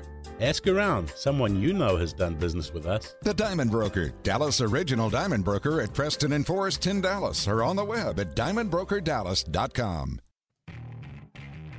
Hey guys, this is Chris Sly, the fantasy guy from the Morning Rant. This is how the show is now. Coach is gone. We've gone completely monotone. I'm hoping that you're going to listen every weekday, Monday through Friday, 7 to 9 a.m. Hold up, hold up, hold up, hold up, hold up. This ain't like those other WBLZ shows, damn it. This is like Mr. T in the flesh. You know what I'm saying? Chains around my neck because they dangle low to my sandals with socks, with WBLZ sandals. Because I got shirts and sandals and hats and pants and shorts and boxes and tattoos. Because I don't give a damn. This is the morning rant. Talk like it. This ain't the other shows. Yeah, don't censor us. They try to censor us. They do censor us because we ain't those other guys. We make those other guys quit. We made them tap out. They wear shirts that say tap out on them. Like, that's cool. Real cool, bruh. Yeah, Real cool, you quitter. We don't tap out, we fight to the bitter end. Look at my teeth, you know it. Looks like I fight with crack. But I don't. I fight sports fans that believe LeBron James is the greatest. Me, Bron. Shut up. I don't want to hear that crap. This is the morning rant. This is WBLZ Sports. If you're a real sports fan, this is where you're supposed to be. If you're a cupcake candy cane world, this ain't where you're supposed to be. No candy canes. I already proved that once. I like cupcakes. Love cupcakes. I eat them every day.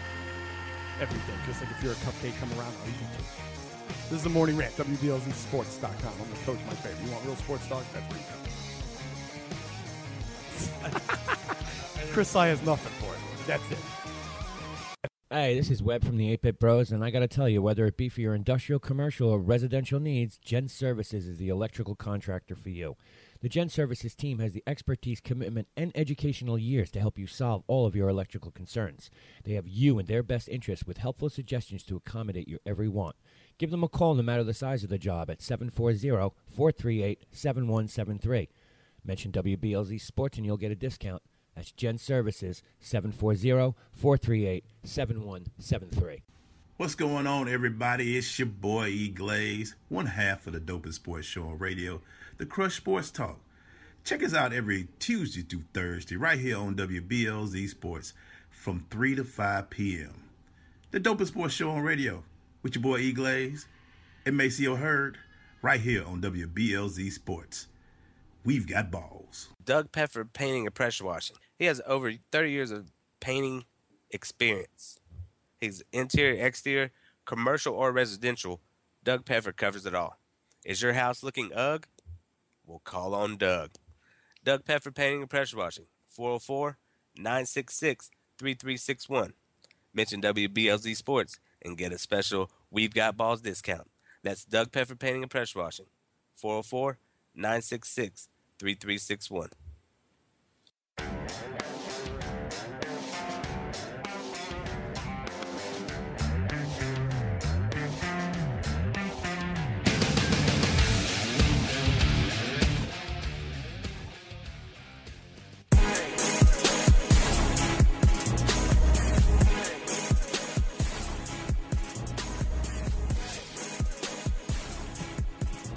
Nosebleed Seats Podcast, Zach Wolchuk, Eric Chiafalo, producer Bab.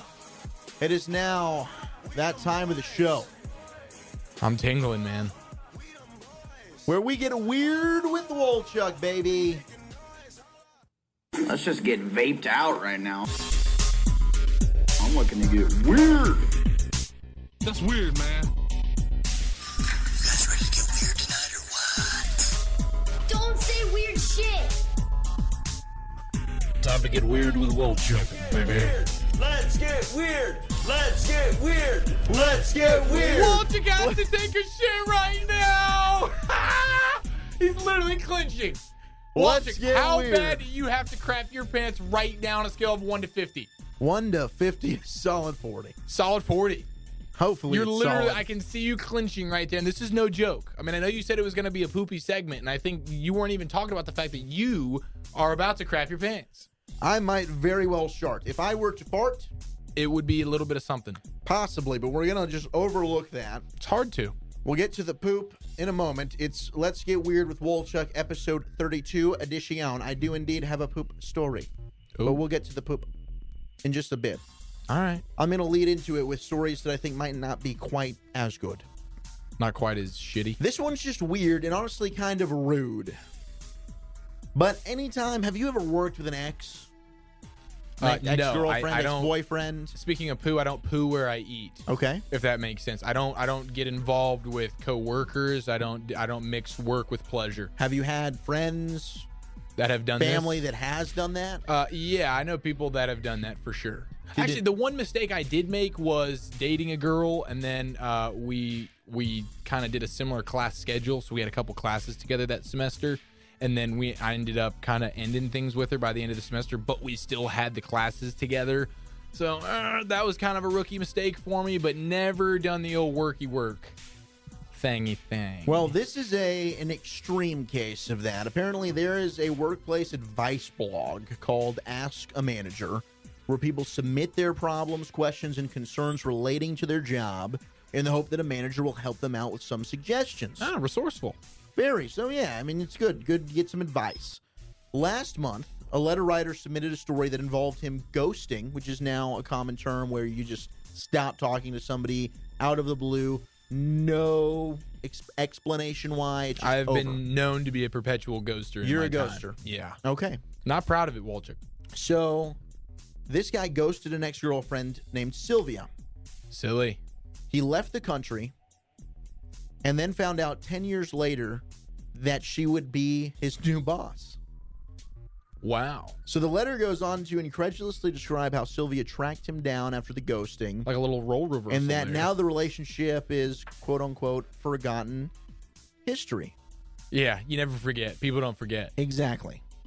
So when you hear someone ghosted someone, you immediately think like, "Oh, I hope that person never sees me again," right? Well, that's usually the thing. Yeah, you're like, I'm, we're just, you're obviously in, you know, your relationship well enough to know that you're not going to cross paths at the grocery store. You're not going to cross paths with mutual friends.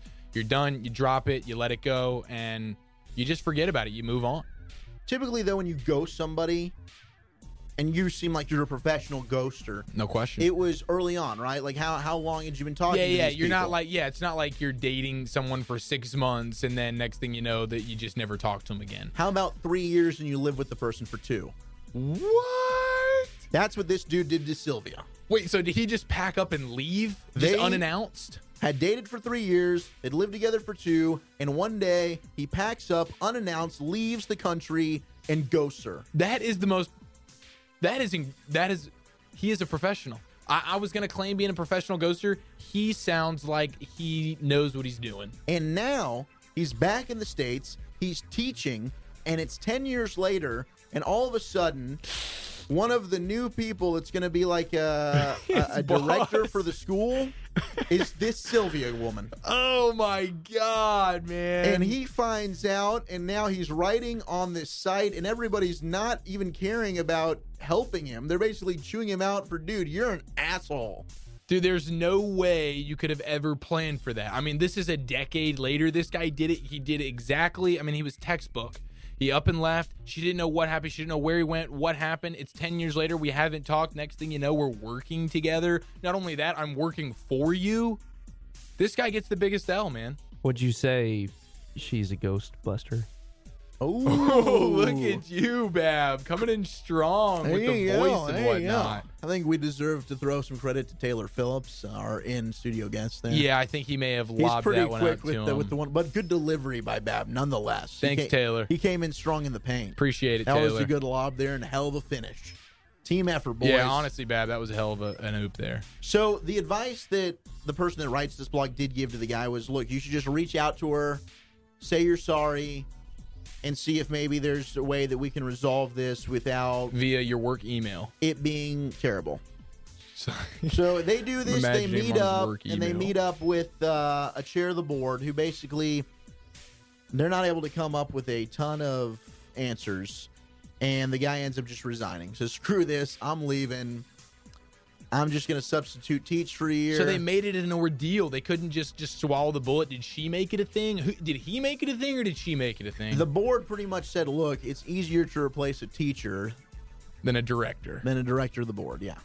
Who needs teachers? Anyways? So if this is going to be an issue, your ass is grass. And he just said, all right, well, this seems like it might be kind of awkward. I'm going to leave.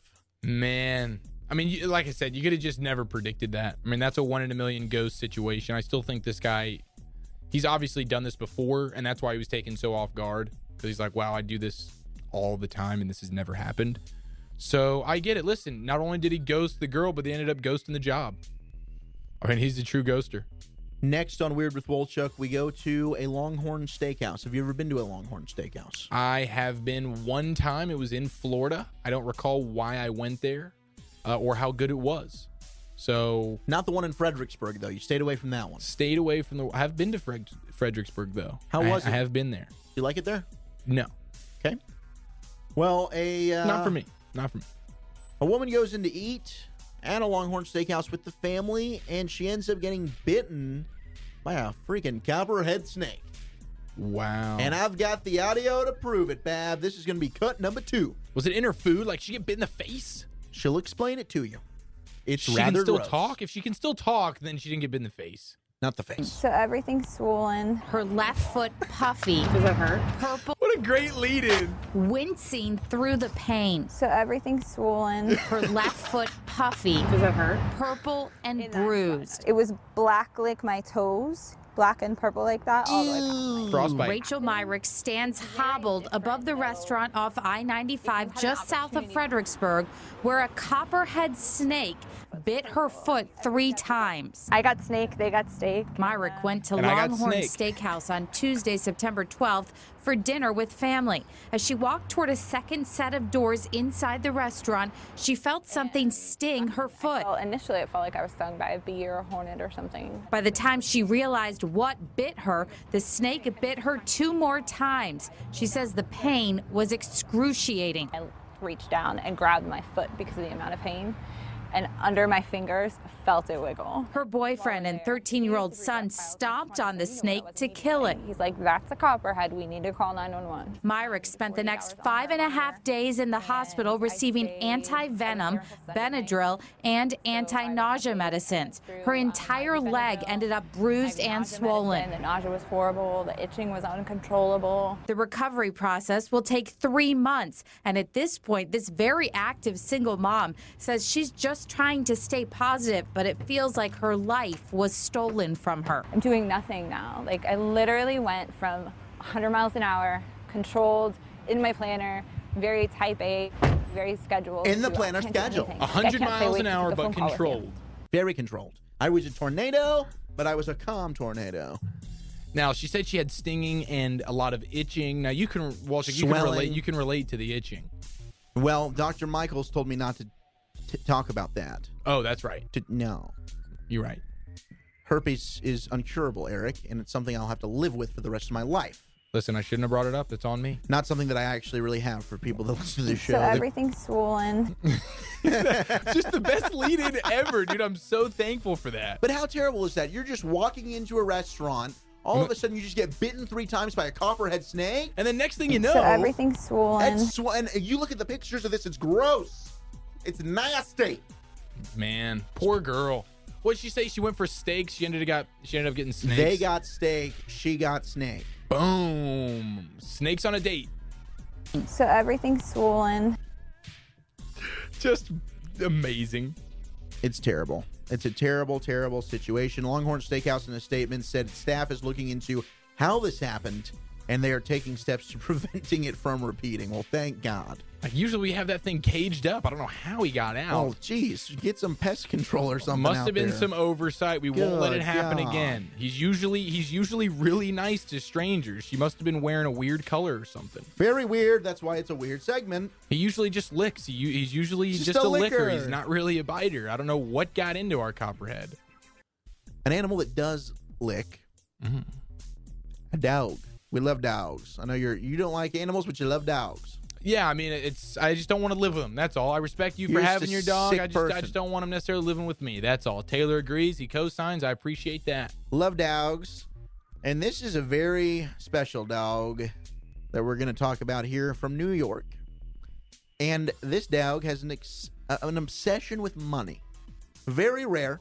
Do you find a dog that even knows what the heck to do Greedy with dog. some money? But apparently, this dog, owned by Casey Cook from New York, I had a teacher named Casey Cook. She was actually one of my favorites.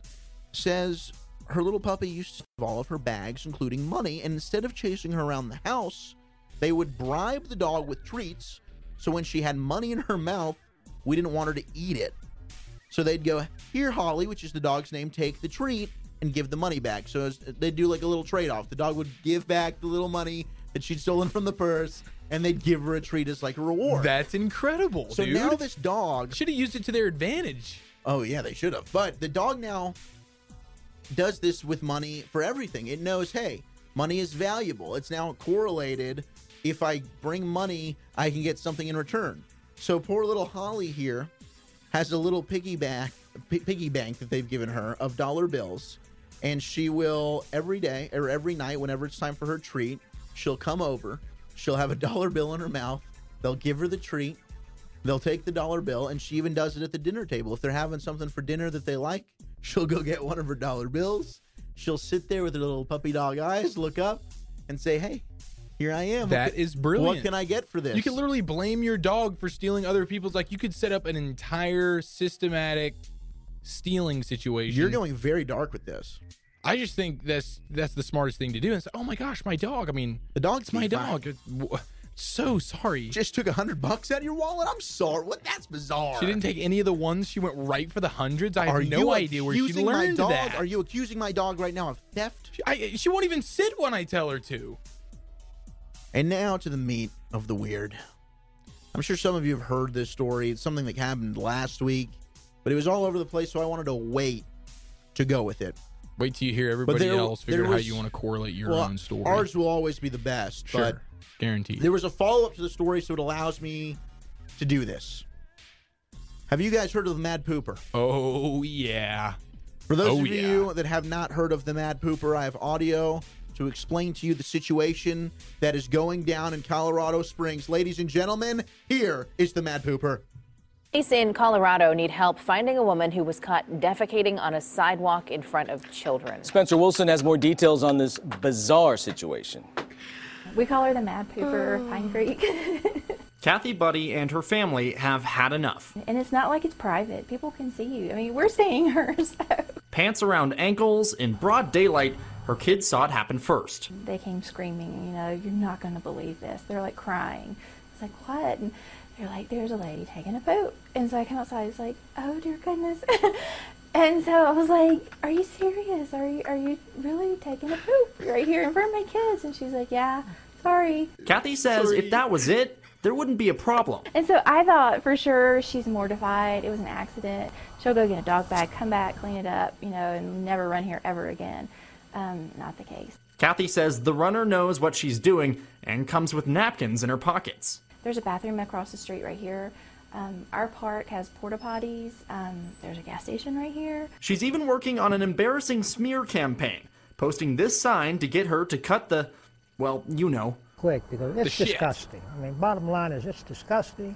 Officers have asked Kathy to snap some pictures of the runner and get the word out, hoping she will stop before indecent exposure and public defecation charges. It's just not a natural thing we would do in our society to drop your trouser and relieve yourself right there Says when you who? know there's people around, especially.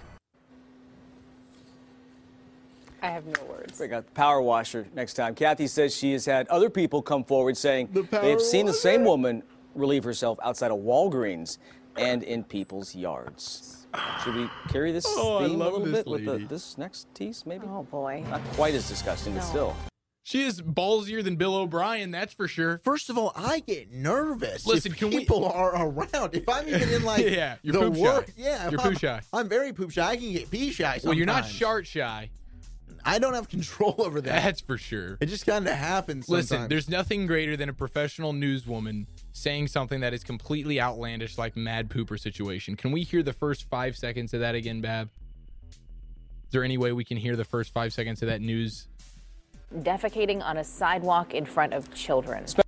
It's just amazing. You know that she's kids- reading that on a teleprompter. Teleprompter put defecating on a sidewalk in front of children. A professional got paid for typing that. that and you day. really think the children were like that? al- They're probably laughing their butts off, like, "Oh my god, this woman's pooping." She on was my just getting them yard." back for the, what they had done earlier on her lawn. Really, the kids The were kids are pooping. like, "Mom, don't get mad at her. Just please, just stay out of it." Well, the thing Defecating on a sidewalk in front of children. is when all of a sudden she goes scarred for life. Those children. She's also been caught pooing in front of a Oh, Walgreens. Walgreens.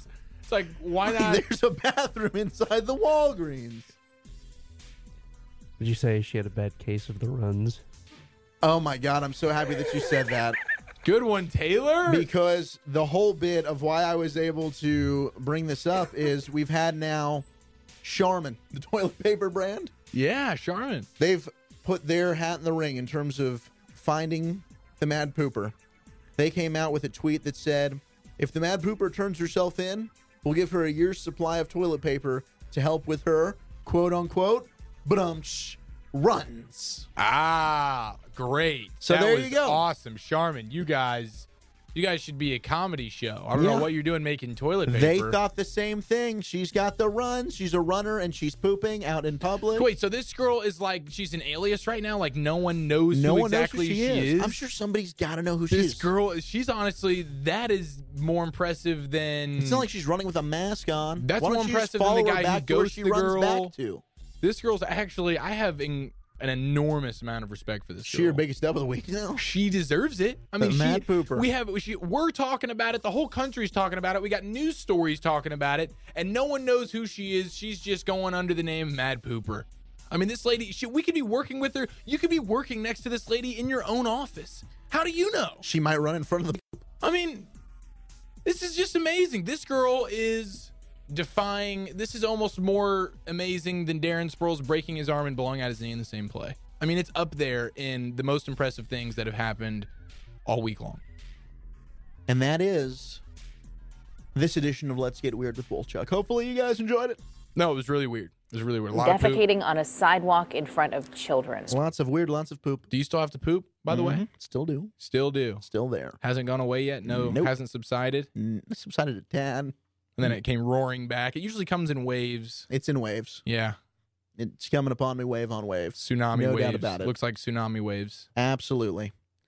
Jeez, man. Nosebleed I, hey, Seats listen, I'm pulling podcast for here. you. Thank I you so want you to much. make it. I just don't think you will. That's Eric Chiafalo. I'm Zach Wolchuk alongside producer Bab. We now shift gears and we look back at another eventful weekend in college football that saw South Florida win, Utah win, Alabama win, Clemson win, Oklahoma beat Eric's favorite team, Baylor, in what was a much closer game than I think a lot of people would have thunk in Waco.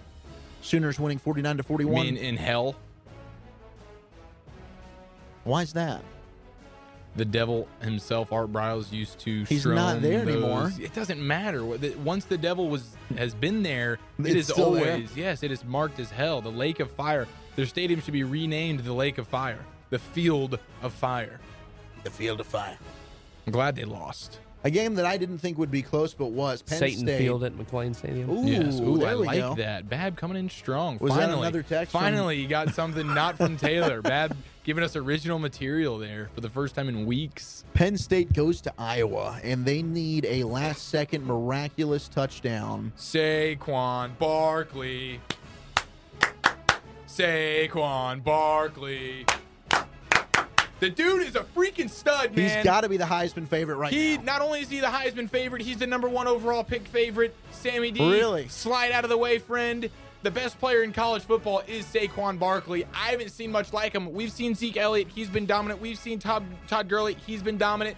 Saquon Barkley is the badass of all badasses at the running back position in the last ten years.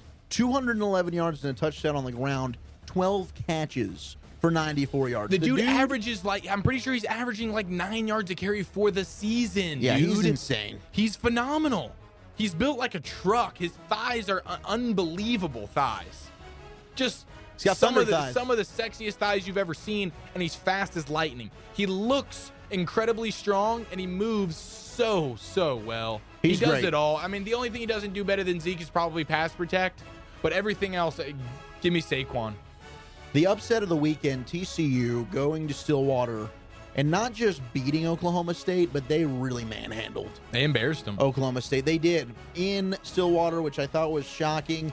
I expected the Pokes to come out, take care of business. I was very, very high on Oklahoma State. Oh, they had a chance to make the playoff. Football Yoda struggling again. Yeah, TCU with they do have an athletic defense this year. Their defense is finally back to what set those TCU teams apart. Yep. When they were able to win a Rose Bowl, when they were able to beat Boise State in the Fiesta Bowl, and they were one of the top four teams in college football. They're there again, and we will see what TCU can do. But I was surprised at how dominant they were in that victory.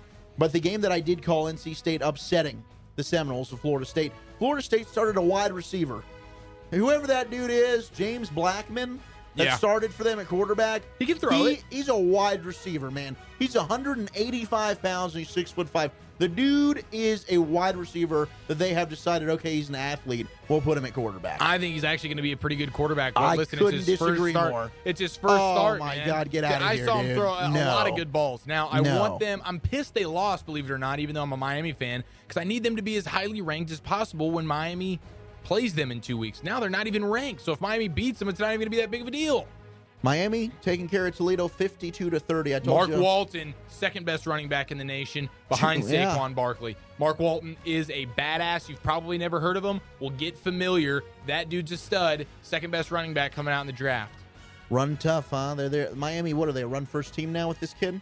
Yeah, well, he has to Only be a had run first 11 team. carries, but he had 200 freaking yards. He was at one point he was averaging 21 yards a carry. This is like every time he touched the ball, it was 40, 50, 80. It was it was fantastic to watch. Love me some Mark Walton. The close games of the weekend, Florida barely coming out of Kentucky with a victory. Kentucky losing on a game winning field goal attempt as time expired. Arizona State defeated the Ducks at home. So now you've got your new rankings that have come out. Ooh, give them We to me, love baby. the rankings. Walchick's- I mean, this is Walchick's favorite time of the week when the rankings come out. He, he's been staying up all night. He's been he's been putting his own Yoda rankings together, trying to predict it, trying to get it exactly right because it matters so so much. It's week three of college football. Of course, it matters. Does matter because, like you said, it's relevant as to where teams are ranked when you beat them. You just made the comment that it's upsetting now that Florida State lost because they're unranked. So their win, if the Canes get it over Florida State, does not mean as much. Why is that? Because they're not ranked, Eric. That's why the rankings mean something. Preach it. Alabama still number one, no surprise. Your top four are as they should be Alabama, Clemson, Oklahoma, Penn State, USC at five, and they've been kind of up and down. The, you had the Texas game, which I didn't think would be close. You had the Cal game this past weekend, they won by 10. They've played teams a lot closer than you'd expect the Trojans to, but they're still winning. Washington quietly hanging around at six. This is a team last year that cracked the top four. They finished at fourth. They've got their quarterback Browning back. He's another year older, another year wiser. Under coach Chris Peterson, that is a team to keep an eye on. Michigan ultimately, I don't think is a threat because they don't have a quarterback. Georgia, Spite. yeah, spite. Georgia is the biggest jump in the polls here, along with TCU. TCU is at nine in the AP. They're at 11 in the coaches poll, but Georgia is now leapfrogged from 11 into the top 10. They're at seven in the AP. They're at eight in the coaches, and your Canes are hanging out right around the 13 14 spot in both polls. How do you feel about that? Listen, I'm just glad we're ranked. All right. Listen, the last 12 years, it just feels good to have us ranked, and it's usually by week seven or eight in the season we become unranked. So let's just see how long we can remain in the top 25. Florida State still ranked at 25 in the coaches poll, but they're out of it in the AP, and ultimately that's what most people do go by until the playoff rankings come out, and then So- all of this is different. Uh, And then all of this doesn't matter at all because it never did. No, it and here does. It comes the top definitely order. goes into play when the playoff committee makes their rankings because they're thinking about how have these teams been ranked all year long, who beat who, what was the ranking when they beat who, and it all But- plays a factor. But we're going to So it put all the four in there we want. Eh, it usually ends up being the correct four for the most part. Last year definitely was. It was easier last year. It was easier last year. Teams weren't as good. I think this year you're going to end up having a similar situation. Maybe the fifth team out will have a gripe, but we'll see. If Oklahoma goes undefeated, they're in. If TCU goes undefeated, they're in. There will be a Big 12 team if they go You undefeated. know what's interesting is if Alabama somehow loses a game or two and doesn't get there, there's going to be no SEC team. We always talk about SEC college football, SEC the the reigning Georgia. They're Georgia's still- hanging in there, but you know Georgia Georgia historically always does finds a drop way to one. blow it. Yeah, and they will most likely play in the SEC championship game. So I mean, there's a, there's a likely, and I don't know if it's likely, but there is a legitimate scenario out there where there's not a single SEC school in the top four playoff. And maybe there's two Big Ten schools. Yeah, you can see that because the Big Ten is actually formidable, and Michigan's not even going to be one of those teams. Michigan's not. We don't think so. But right Man, now they're well, in they the just- top 10. Yeah, but they're not going to be because of spite. I think Penn State will. I think Penn State's going to get in there, man. I do. I think Penn State's a playoff team this year. Saquon. And I think you're right. It's all Saquon. And he should win the Heisman, and they'll be in the top four, and they'll be pardoning it up. And the Nittany Lions are back, baby. It's a, g- it's- that's a school that deserves some some good things to happen to them, man. Just been marred in kind of a cloud of grossness. Yeah. Saquon Barkley's trying to run him right out of that cloud. Yeah, run them out of that nasty Sandusky scent that they got. Is that what's going on? Oh yeah. Can we talk some NBA? You want to talk some NBA now? Well, what else is there to talk about in college football? Any more rankings to talk about? Jeez. No, and and you know this is kind of a weaker weekend. I think Texas might lose again this year. This year? Uh, yeah, Or because this week? This week. Well, They're definitely going to lose here. I can guarantee you you're right. that. They'll lose again this year, uh, but they might lose again this week at Iowa State. They've had trouble playing at Iowa State. Miami at Duke. You think you think Duke's gonna give it? Duke's not bad. Duke's going to give us a run for our money. We have FSU the week after, so hopefully we're not looking ahead. We're also on a short week. We're playing Friday night, and we're on the road, so it's a little bit frightening. Otherwise, it's kind of a weak weekend. You got USC at Washington State. Otherwise, you got a couple of SEC matchups with Georgia and Tennessee. NBA. but nothing great. NBA. Although North Texas, who did get a win this past weekend over UAB, takes on Southern Mississippi. NBA. There is one good game: Clemson at Virginia Tech. That's a good one. Clemson at Virginia Tech, ACC supremacy. And Can't wait. can't can't forget about Oklahoma State at Too Texas good. Tech, baby. Phenomenal. No Split Seats podcast. Zach Wolchuk, Eric Chiafalo, producer Bab. Uh, I, I guess you mentioned Eric. There was some stuff that went down in the National Basketball Association. The association, baby. Things are happening. It started with Kevin Durant last week. And then Kevin Durant's old team made a splash. No one was expecting this. I know I wasn't. I never thought Carmelo Anthony was going to be wearing a Oklahoma City Thunder jersey. But wouldn't you know it? Carmelo Anthony, the black hole that is Carmelo. So now you've got him and Russell Westbrook, two go- guys that refuse to pass the ball. ISO ball, baby.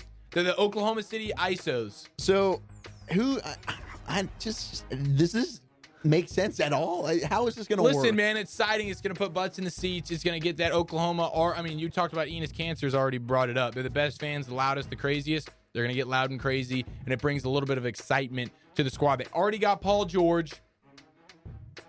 I just don't think Carmelo Anthony does a whole lot for you I unless don't- he's I've playing ne- catch and shoot. Yeah, Unless he's catch yes. and shoot because the dude can still pull the three, but it's just like how long before he says no, the ball's mine. Russell says no, the ball's mine. No, it's mine. It's mine. Yeah, exactly. And next he- thing you know, they're both going 10 for 40 and they lose the game. well, him and Paul George essentially they're stretch threes. Pull up jumper after pull up jumper after pull up jumper. That's no what they defense. are. Paul George is a guy that likes to shoot the three too. You get him in the corner or wherever his sweet spot is, dump and shoot. I'm guaranteeing no further than the second round of the playoffs for the Thunder. I'm saying Oh, that right jeez, now. yeah, I agree with that completely. That's probably what's going to happen. That's not really a bold prediction, bud. Yes, it is. No. Stop that. That was incredibly bold. Not at all. It's one of the boldest things I've said all year, amongst a ton of bold things. That's true. But I just don't like it. You don't like it at all? You don't think it's going to be fun? It'll be fun. It adds a little bit more interest in, in compelling basketball, I suppose, to the 162 freaking games or the 82 games they play. It's too many. Well, It's too many. you think do you think Carmelo would ever maybe come off the bench for them? If Carmelo Anthony, no, he's too damn. I just don't like. I've never thought Carmelo is a guy that is a team player that is going to do what's best for the team. The only situation I thought maybe this can work is if he was with LeBron because everybody kind of listens to LeBron. LeBron can kind of just tell people, look, I can get you a ring if we do this, and people believe him. I don't think Russell Westbrook and Carmelo can have that conversation and Russ come to him and say, look, this is what we need you to do in order to win. I think eventually, like you said, Carmelo's ego will win out and he will complain about not touching the basketball enough. All right, well, speaking of ego, here's Carmelo, a quick snippet of his first press conference as training camp kicked off just yesterday afternoon. Here's Carmelo, Oklahoma City jersey, number seven, ego. Um, how do you feel about you know starting at the four, or the concept of starting at the four, or even coming off the bench? And the second question is, Who, me? Oh. I, guess, I guess that answers that part. I, I mean, I don't know where that started, where that came from. hey, P, they said I got to come off the bench. no, I'm sorry. Go ahead. Go ahead. Oh, well, how do you? He's, his, I love his troll laugh. He's obviously not laughing, but he's trying to just laugh it off because it was so disrespectful. Carmelo ain't coming off the bench, man. He's going to play no defense in that starting five. He's going to jack up 25 shots a game. And they're going to suck. And, and, and yeah, they're not going to be, I, don't- I just don't see them being very good. I think that Carmelo is detracted from that team. I thought they had, they- they're now worse with him on it. I don't, I don't ne- necessarily think they're worse. I didn't think they were going to be that great to begin with. He's taking plays away from Russell Westbrook and Paul George, who are better basketball players. Paul George is the best basketball player on that team, in my opinion. Really, I would Over take Russ. I would take Paul George if, if I'm starting a team and I got to pick one player on that team. I'm taking Paul George. I'm not taking Russell. Wow, I Westbrook. think 99% of America would strongly disagree with that. okay, but so, so I'm not that's a big, Ru- bold I'm statement. not a big give Russ me, guy. Give me credit. That's a bold statement. That is. That's very bold. Bold AF. Very, very bold AF, baby. Man, Eric I'm on- I'm on fire Tiafalo tonight. Thinks Paul George is better than Russell Westbrook.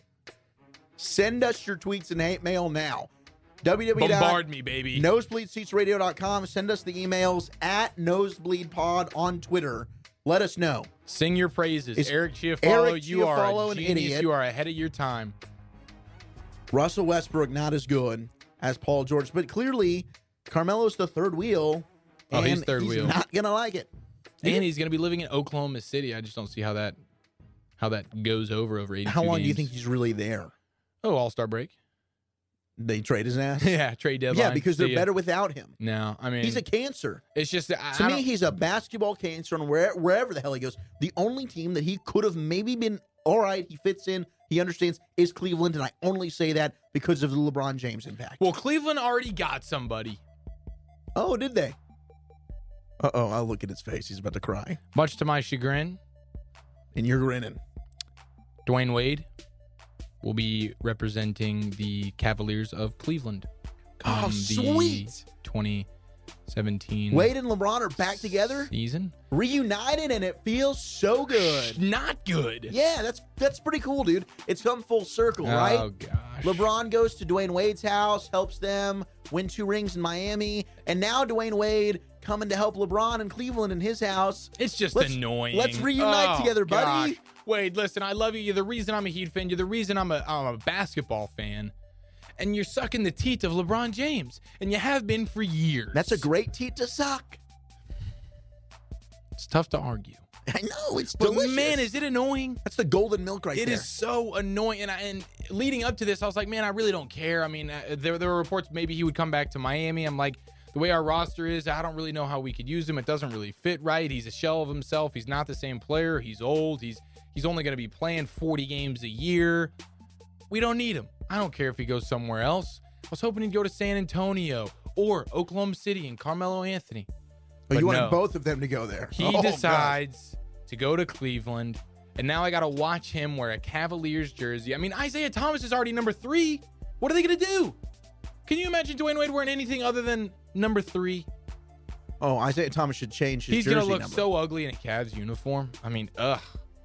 I like those new Cavs uniforms. It's going to be awful. I think Yeah, they're, looking pretty good. disgusting. I think, They're- I think they look good. I they're- think Dwayne Wade's going to look fine. They're weak.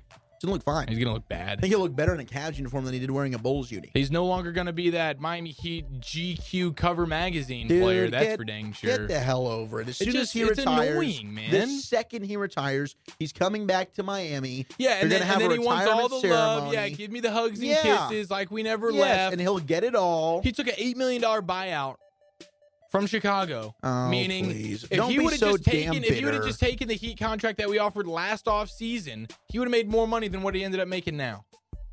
He left money on the table to leave Chicago. He's got a chance to win a championship this year in Cleveland with LeBron. He did not have a chance to win a championship this year in Miami. Could they have made a run? Maybe, maybe at best to the conference finals. Maybe. I think they are probably the third or fourth best team in that, con- the fourth best team in that conference with him. Cleveland, Boston, Washington. Washington. Those would be my top three. Okay. And then I, I think Miami's got a chance. I like some of the pieces that they've got. Well, what do you think? I mean, does it does it really help the Cavaliers that much? I yeah, mean, I adding- think so. Okay. I think it's huge for them. Oh, you think it's huge? I, I really, I think it's a complete difference maker because you know Dwayne Wade's going to conserve himself for the postseason. They're a team that's solidified. They can, they could, ha- LeBron could play half the year. They'll win ninety percent of those starts, and they'll get at least a top six seed in the East if they wanted to do it that way. And then you have prime LeBron, you have prime Wade, Mm. healthy, ready to go. Prime for Wade the, for was the playoffs. five years ago. Dwayne Prime Wade, LeBron. Dwayne Wade at any Mm. moment can go off for 30 to 40 points in a playoff game, dude. And then he's got that in him. It might be one game a series. It might be a total of three or four games throughout a, a finals run. But golly gee, those will be some big time games. For I him. think he's due for one big game per playoff series. Now, if they, if it, if it goes seven, maybe he's good for two. and that's the kind of help LeBron needs. That is something that he needs. And they lost their most clutch player in Kyrie Irving. Now they get a guy in Dwayne Wade who you trust at the end of games in big time situations. So I can agree with you there. I also agree with the fact that the regular season, I don't see them being that good because I don't think they're really going to care that much. I think Wade gets a lot of rest. I think LeBron, LeBron always, especially in the first half of the season, they're like, listen, man, we're still figuring things out. Isaiah Thomas isn't even going to play until January, February. So they're going to be working out the kinks. Then they'll finally hit their stride as they go into the playoffs.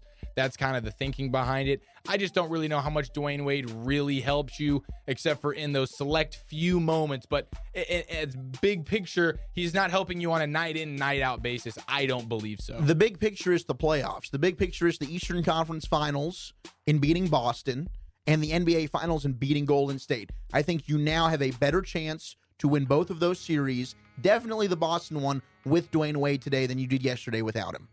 And Are that's you- the answer. All right. Now, Kyrie Irving, that you brought up, who's now in Boston, which is a reason you've got, I personally think Boston will be in the conference finals against Cleveland I agree. was asked uh, the king himself, LeBron James, was asked, "What'd you think? Uh, what advice do you have now for Kyrie? Advice being the guy in Boston." And here was LeBron's reaction. No, I don't have any advice for him now. I got no advice for him or any other people that's on any other team. No, we listen, man. We trying to win a championship here. I don't have time to give advice to other guys. You're either with us or you're against us. So, you know, I'm uh, truly uh, humbled and, and, and excited, and gr- and, and uh, you know, it was a gratifying three years that we played together. But you know, I, even if my like if my son went to another team and we was playing against each other, I'm not giving him shit. Nah, he'd come home and eat dinner or something, but he'd get no advice from me. That's just the way it go. That's actually funny. That's actually good. I like that. Yeah, he did. I mean, that's that's LeBron. It's cutthroat, baby. This is sports. You're with me. Cutthroat. Give me a break. You're Cutthroat. against me. Hey, cutthroat. That's pretty cutthroat, dude. He's a, he's, His own son. I'm not giving him poo. yeah, but he's still going to feed him. He's still going to give him food. Put cl- cutthroat is you put ain't clothes even on his eating. back. Yeah, you can't even come in the house. It's cutthroat. That's Michael Jordan. I think if you piss LeBron off, he's doing that. I loved that Kyrie decided to bail. I think LeBron finally gets a taste of his own medicine. You can tell Ky- eh, LeBron kept calling him kid throughout the whole press conference. Anytime they brought him up, you know, the kid, the kid this, the He's kid that. salty for sure. He's definitely salty. and I love it. But then he he, he gets Why do you love great it? Because news. you're so to me. It depends on the day and the minute with you when we're talking about LeBron. No, you love because- him as a player, but then you're still just eh, when it Yes. comes to him leaving Miami, you're just Yes. still. And I don't get it, dude. I can't say he's not a great player. He won two championships in Miami. You had to know he wasn't staying there for that long. That's what LeBron does. He didn't have to He have. described he it as did college. not have to fly Pat Riley to freaking Las Vegas to sit there and not hear his message, only to tell him to go Oh, home. that's then- rude and then disrespectful to days and not days sit and with days- him. No, it's rude and disrespectful to fly him out there and then not pay attention and instead watch the World Cup soccer game that was on at the time. Oh, is that what he did? Were you there? That's exactly what happened. Did you yes, see it I was there. happen? Of course, I was there. What are you talking about? What do I look like? You look like you might have not been there. to Okay, me. well, good eye by you. You jackass. I'm just saying. I get that you're. I get it. You would have loved LeBron to have stayed there a few more Yes, years. and I also would have But loved to LeBron to me- give us a heads up that you're leaving. Don't don't play with my emotions. Say, oh yeah, I Come really want, I on. really want uh, Come Josh on. McRoberts. Yeah, You're please, telling please me go get Josh Pat McRoberts. Riley's the greatest guy Please ever. go get uh, no. freaking Shabazz Napier. No, the way Please he draft handled the him. way thing was not that great. You make it seem like they offered him a great freaking deal to stay. 42 million, two No. years. Come on. 42 million. They two did not years. show that they really even wanted him back. 42 Or million, Wade would have two stayed. years. Wade would have stayed. Well, he didn't. All He right. felt And shunned. now he's in And Cleveland. he went to Chicago, and now he's in Cleveland. And you know what? He's got a chance to win another ring with LeBron after he won two with him in Miami. And that's what you should remember him for. Because to me, it's silly to even consider that LeBron would have been there for more than max five years. And he was there for four. And they had a beautiful, beautiful run. Give me the max. Give me the five. Give me the five. You greedy bastard. NBA is going to be so fun though, man. With all the changes and, and all the different big time players that have switched teams, even if it's a team like Oklahoma City that we don't think's really going to do a whole lot, still going to be entertaining. It's Chris Paul definitely in more Houston, entertaining now with this with these moves. I agree. Timberwolves, Houston, Jimmy Butler, and- Minnesota. Yeah. I mean, there, there's there's just a lot of changing faces, a lot of interesting storylines, and it's crazy how fast that NBA offseason goes by. Football season starts, you blink an eye, and now it's NBA training camp. Before you know it, you're going to wake up, and it's tip off Celtics and Cavs. Ooh, there it is. Kyrie opening LeBron. night. That's gonna be fun. I'm actually really excited The for that. kid 'cause and I know the LeBron. king. Yeah, the kid and the king. Oh, dude, that actually nice. Yeah. Walter, that was a hell of a freaking headline. What if I told you? Thirty for thirty. There it is. Nosebleed Seats Podcast. Zach Wolchuk, Eric Chiafalo, producer Bab. It is at this point in the show that we like to take a little dip into the entertainment world. And what we've been waiting on now for two weeks is the one and only review of the film It, which Eric and I had a, had a real big back and forth. I thought it was very good. Eric did not like it. Sh it. We have the Stephen King expert in the house, a man that's read all of the Stephen King novels or the majority of the good ones. Our own producer, Bab. Bab saw it. He couldn't talk about it last week. He was silent, Bab. This week, he's back. Bab, what'd you think? Greatest King movie ever. Ever! In my- well, no, second best, still behind The Shining. Okay. But um, no, it was it was really freaking good. It actually scared me as compared to the 1991, which just made me laugh for half of it.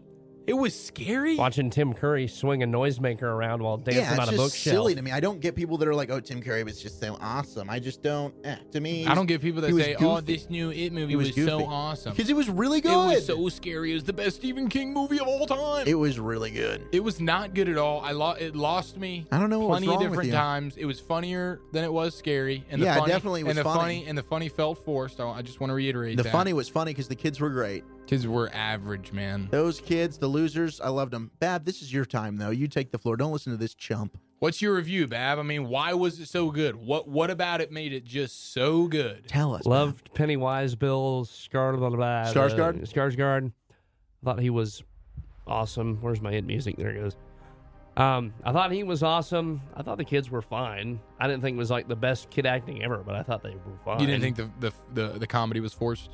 I didn't really feel forced. Okay, it felt forced to me, and I have great sensibilities, but Mm-hmm. Mm-hmm. it's all right. Go ahead, move on. Um, yeah, Pennywise scared the frick out of me, which I think is supposed to be the the base of the entire movie in the first place. Um, Man, I thought he was a bitch. I thought he was freaky you, as heck. have, you have nothing good to say about this movie, do you? I just didn't enjoy it. I didn't enjoy it at all. But hey, it was the best Stephen King movie of all time. The book scared the pants off me, and it made me felt like I was reading the book on a screen, basically. Because that's what every Stephen King movie has such a hard time doing is Keeping your translating it, attention. translating it from, well, yes, really, translating it from book to movie. And they left out a lot of just borderline, I mean, a little too much stuff that's from the book. that They didn't put in the movie. I read about the things they left out. I think it was for the best. Yeah. But you kind of still got a sense a little bit, like the relationship between the father and daughter there. Mhm. You still kind of got what had happened there without having to show it. Uh, you had all the stuff going on, the rumors about her and, and where she was and Yeah, they the told things the she line was very well. doing. They Who definitely she plant. Yeah, was exactly. They planted a lot of the seeds, innuendos that kind of made you think in that direction without actually having to show the scenes.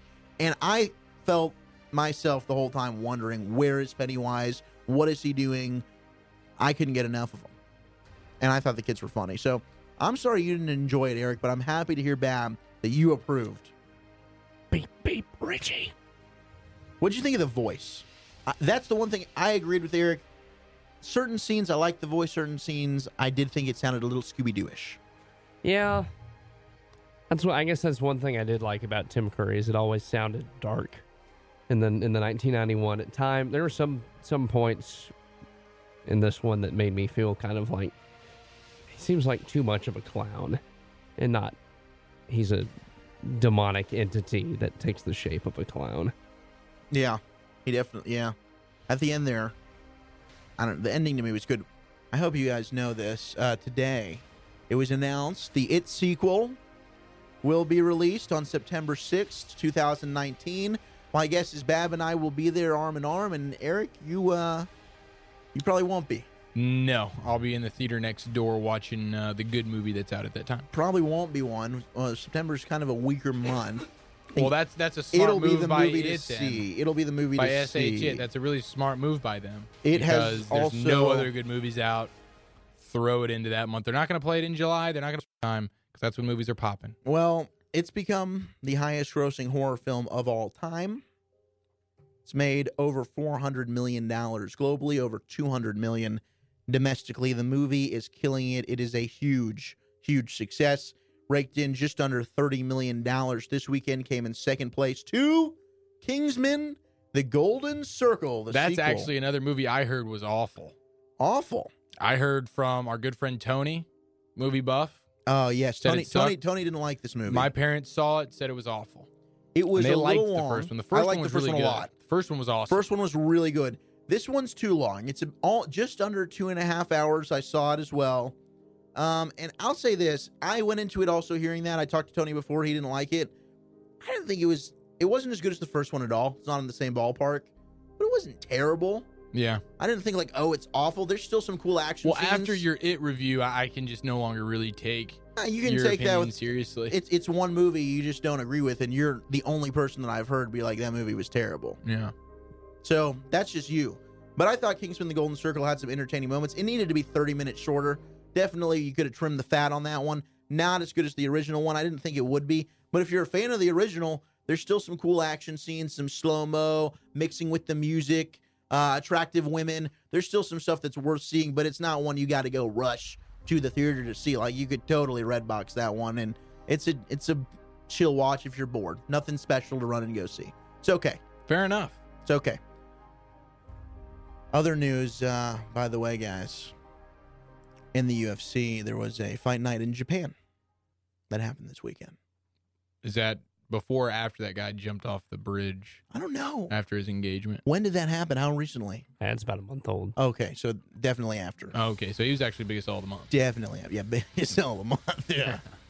But this was an awesome uh, fight between Jessica Andrade and Claudia Gadelia, who were Oh, the those two, are two big name guys. I mean, everybody knows They're them. females. Household names. They're females, Oh. and uh, they're the two top contenders in the bantamweight division. Of course they are. These two girls freaking slugged it out, dude. If you had have actually seen this fight, you wouldn't be joking. You'd be showing some mad respect. These girls were bruised, battered, bloodied. They were throwing haymakers at one another. They were standing in the middle of the octagon just throwing hands. But no one crapped their pants in the no ring. one crap. These are two composed freaking girls, man. They're not crapping themselves. Jessica Andrade did get the win by unanimous decision, and she clearly won that fight. The first person other than the champion in that division, Joanna Jonjacek, to defeat Claudia Gadelia. Really big win for Jessica Andrade. And the main event in that one was OSP Ovin St. Preux, who took on Yushin Okami, the Japanese upstart light heavyweight prospect. Ovin St. Preux didn't even take him two minutes, and he slept this kid.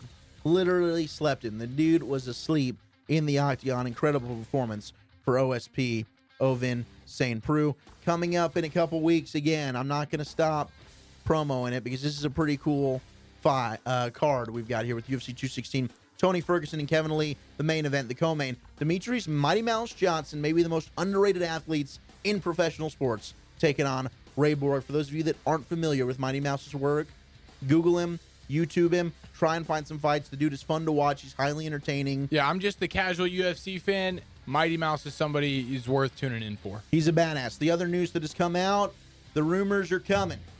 UFC 219, I believe it is, which will be the final card of this year. December 30th is the date. Conor McGregor, the notorious one, and Nate Diaz 3 targeted to be the main event for that card. More and more rumors are coming out from more and more reliable sources. People are saying that was the understanding with Conor heading into Mayweather McGregor. We will wait, we will see. But the closer we get to December, the more buzz you're going to start to hear. And as soon as that buzz matriculates, as soon as Conor McGregor starts to think, okay, I want this, it will happen. And we will get the trilogy fight between Conor McGregor and Nate Diaz. I'd be all in on that. 100%. That second fight sold me. It was a slugfest, five rounds of just brutal fighting. It was great. I would love to see it. I can't wait. That's all I want to see. I don't really. Uh, some of these other UFC cards, especially 217 in New York, going to be great, but that's the fight everyone wants. Give me McGregor. Give me DS3. I'm all about it. And that does it for entertainment and UFC talk. We wrap the show now with a look ahead to NFL week number four. And the football Yoda in the house, ladies and gentlemen. He is here. Hopefully, he was two and one last week. Should have been three and zero by his own account. Two and one. Two and one's fine. I will take that. I didn't have the heart to tell you. Stop lying to me, by the way. Just say it what it is. You have the vision. You have the vision. The visions are coming in now. Get out your pens and paper, My people. young Obi Wan. How many Kenobi? locks? How many locks you got this week, I Yoda? like three. I like sticking with Trace. All righty. What Should we do go you NFC think? East Yoda first? You want the to? precursor? I don't know. I mean, you're, you're the master here. Are you feeling it right now? I'm always feeling it. Let's go with the NFC East. NFC East My Yoda. dear friend, NFC East Yoda. Do you want to include the Cowboys in this? I do want to include the Cowboys. All they right. are a part of the NFC East. So- last I checked, They I'm are. the No, NFC they are. East Yoda. They aren't. But I'm not going to include your Dolphins ever again. No, In, no, in no, this. I don't need you to because you lie and and. I just don't have the heart to tell you that they suck, and they suck. Well, the NFC East is filled with a bunch of averages, average, mediocre teams. We'll start with Dallas. Why not? Get them out of the way first. They're playing the Rams. Cowboys are on a short week. They looked porous against Arizona up until the end. It's just what counts. It's how you finish. The Rams are on an extra long week. They're playing well. Mm-hmm. They are. And I hate to say it, man. Wow, you think the Rams are going to be the Cowboys? It's not about thinking, Walchick. As, as the NFC East Yoda, the vision happens. I see it. Yeah, it well, plays out. Wasn't too and hot last week. That's what it does. So, Okay. Cowboys lose the game. I'm not going to give you a score, but it's not going to be a pretty time between noon and three o'clock Central Time for you, my friend. Shocking. Yeah. Don't agree, but all right. All right. The next matchup in the NFC East, Walchuk. What is it? Eagles at Chargers. Eagles and Chargers. The Chargers are pitiful. The Eagles are decent, but the Eagles fly across country. They had a huge victory. Jake Elliott, biggest dub of the week. They're riding high, but I think they're due for a crash landing. It's, again, it's not about thinking, it's about knowing. My vision tells me It's tough to not say think they're Philip right. Rivers and those Los Angeles Chargers come away with the victory. LA gets two dubs this week. Okay. So that's two losses for the NFC East teams thus far. Now we move on to the Giants at Bucks. Giants and Bucks. Giants looking for their first win of the season. Almost got it against the Eagles, but like I told you, Eagles were going to win that game, and that's exactly what happened. They're going to Tampa Bay. Tampa looked awful last week. They had a bunch of guys sick. I think they wake up. I think they feel better. And Tampa Bay at home gets the victory. That's three losses for the NFC East at this point. Wow. Let's make it four, Walchick. Who the Redskins got? They're at Kansas City. Probably the toughest matchup of the week for an NFC. This team. is my guarantee of all the guarantees I have. Oh, so the others are maybes. The others are guarantees, but this is the top guarantee of the guarantees. Chiefs win at home. Redskins, you lose. Kirk Cousins, I've said enough. Wow. So 0 4 for the NFC East this week. You know what? I don't If remember the- the last time that If happened. the Cowboys are going to lose, that's what you would like is the rest of the division to lose with them. So Mm. Hey. if that's going to happen, football, NFC East, Yoda. All right, I can't be too mad at you. you heard it here first. Can't be too mad at you. It's time for the real football Yoda to step into the house. Do it, man. I'm giving three games. The first one, I know, I know, guys. Look, this one's going to come across as maybe not that big, much like the Houston and Tennessee game, but this is going to be closer than many, many people think. It's a division game. You just saw the Bears defeat the Steelers at home, Yep. but they will not go into Lambeau and beat the Packers this weekend. The Packers on Thursday Night Football, I know they had a really emotional overtime victory over Cincinnati but they're a better team than Chicago. Chicago's going to be riding how they're going to feel themselves. The Packers will come to play. You will see Aaron Rodgers at his best on Thursday Night Football. I know historically the Bears have given him a little problem. I think he's going to be okay. I think he found a little something with Geronimo Allison, and they're going to be Geronimo in their way up and down the field. We're going to take the Packers over the Bears, a team that I had on the other end of my football Yoda predictions. Last week, I said the Tennessee Titans would beat the Seattle Seahawks. They did. This week, the Tennessee Titans are heading to Houston. Ooh. And Houston has found a rookie quarterback by the name of Deshaun Watson, who is now turning the tides of Houston Texan football. Yeah, but they got that sackless coach with the butt chin. But that butt chin coach will be a victorious coach this Sunday as the Houston Texans will defeat the Tennessee Titans Bold, Yoda, bold. at home. Last but not least, Last but not least, a game that a lot of people are going to be excited about because it's two 2 and 1 teams in the best division in football, the AFC West. boom, boom, boom. The Oakland Raiders looked absolutely atrocious in a game Sunday night at Washington. Yep. They now head to Denver, a very difficult place to play. As you know, As I know, the Broncos nearly unbeatable in their first two home games of the season, but Derek Carr and the Raiders are ready to right the ship. wow. They will not be embarrassed offensively two weeks in a row. Khalil Mack will come to play. He will strip sack Trevor Simeon and return it for a touchdown, and that will win the game. The Raiders will defeat the Broncos in mile high. And that is my football Yoda predictions. Damn, that was good. So freaking good, bold as hell. I couldn't be prouder of you. Thank you. I- I I can tell you weren't lying this time. Last week you lied right to my face. This week you looked me in the eye and you tell me what happened. Left the fins out of it, baby. Thank you. And listen, I'm sorry about your Cowboys. I, I, it's not. It's listen. You know. You know how it goes. As a Yoda, as a visionary, it's not your choice. It plays out, and you just you just report the facts. We'll see what happens. I hope that it's another We Dem Boys Victorious Tuesday sh- night recording. I know you do. a week ago. Hopefully, they can find a way to slow down Todd Gurley, Sammy Watkins, Jared Goff, and the rest of the Rams. Hey, man, I'm holding true. Go, Cowboys, go. That does it for episode 32 of Nosebleed Seats podcast. I've been your host, Zach Wolchuk, alongside my co host, Eric Chiafalo, and producer Bab. I hope you guys enjoyed it. Have a great football weekend. Enjoy yourselves. Hugs and hand pounds, everybody. Come poised.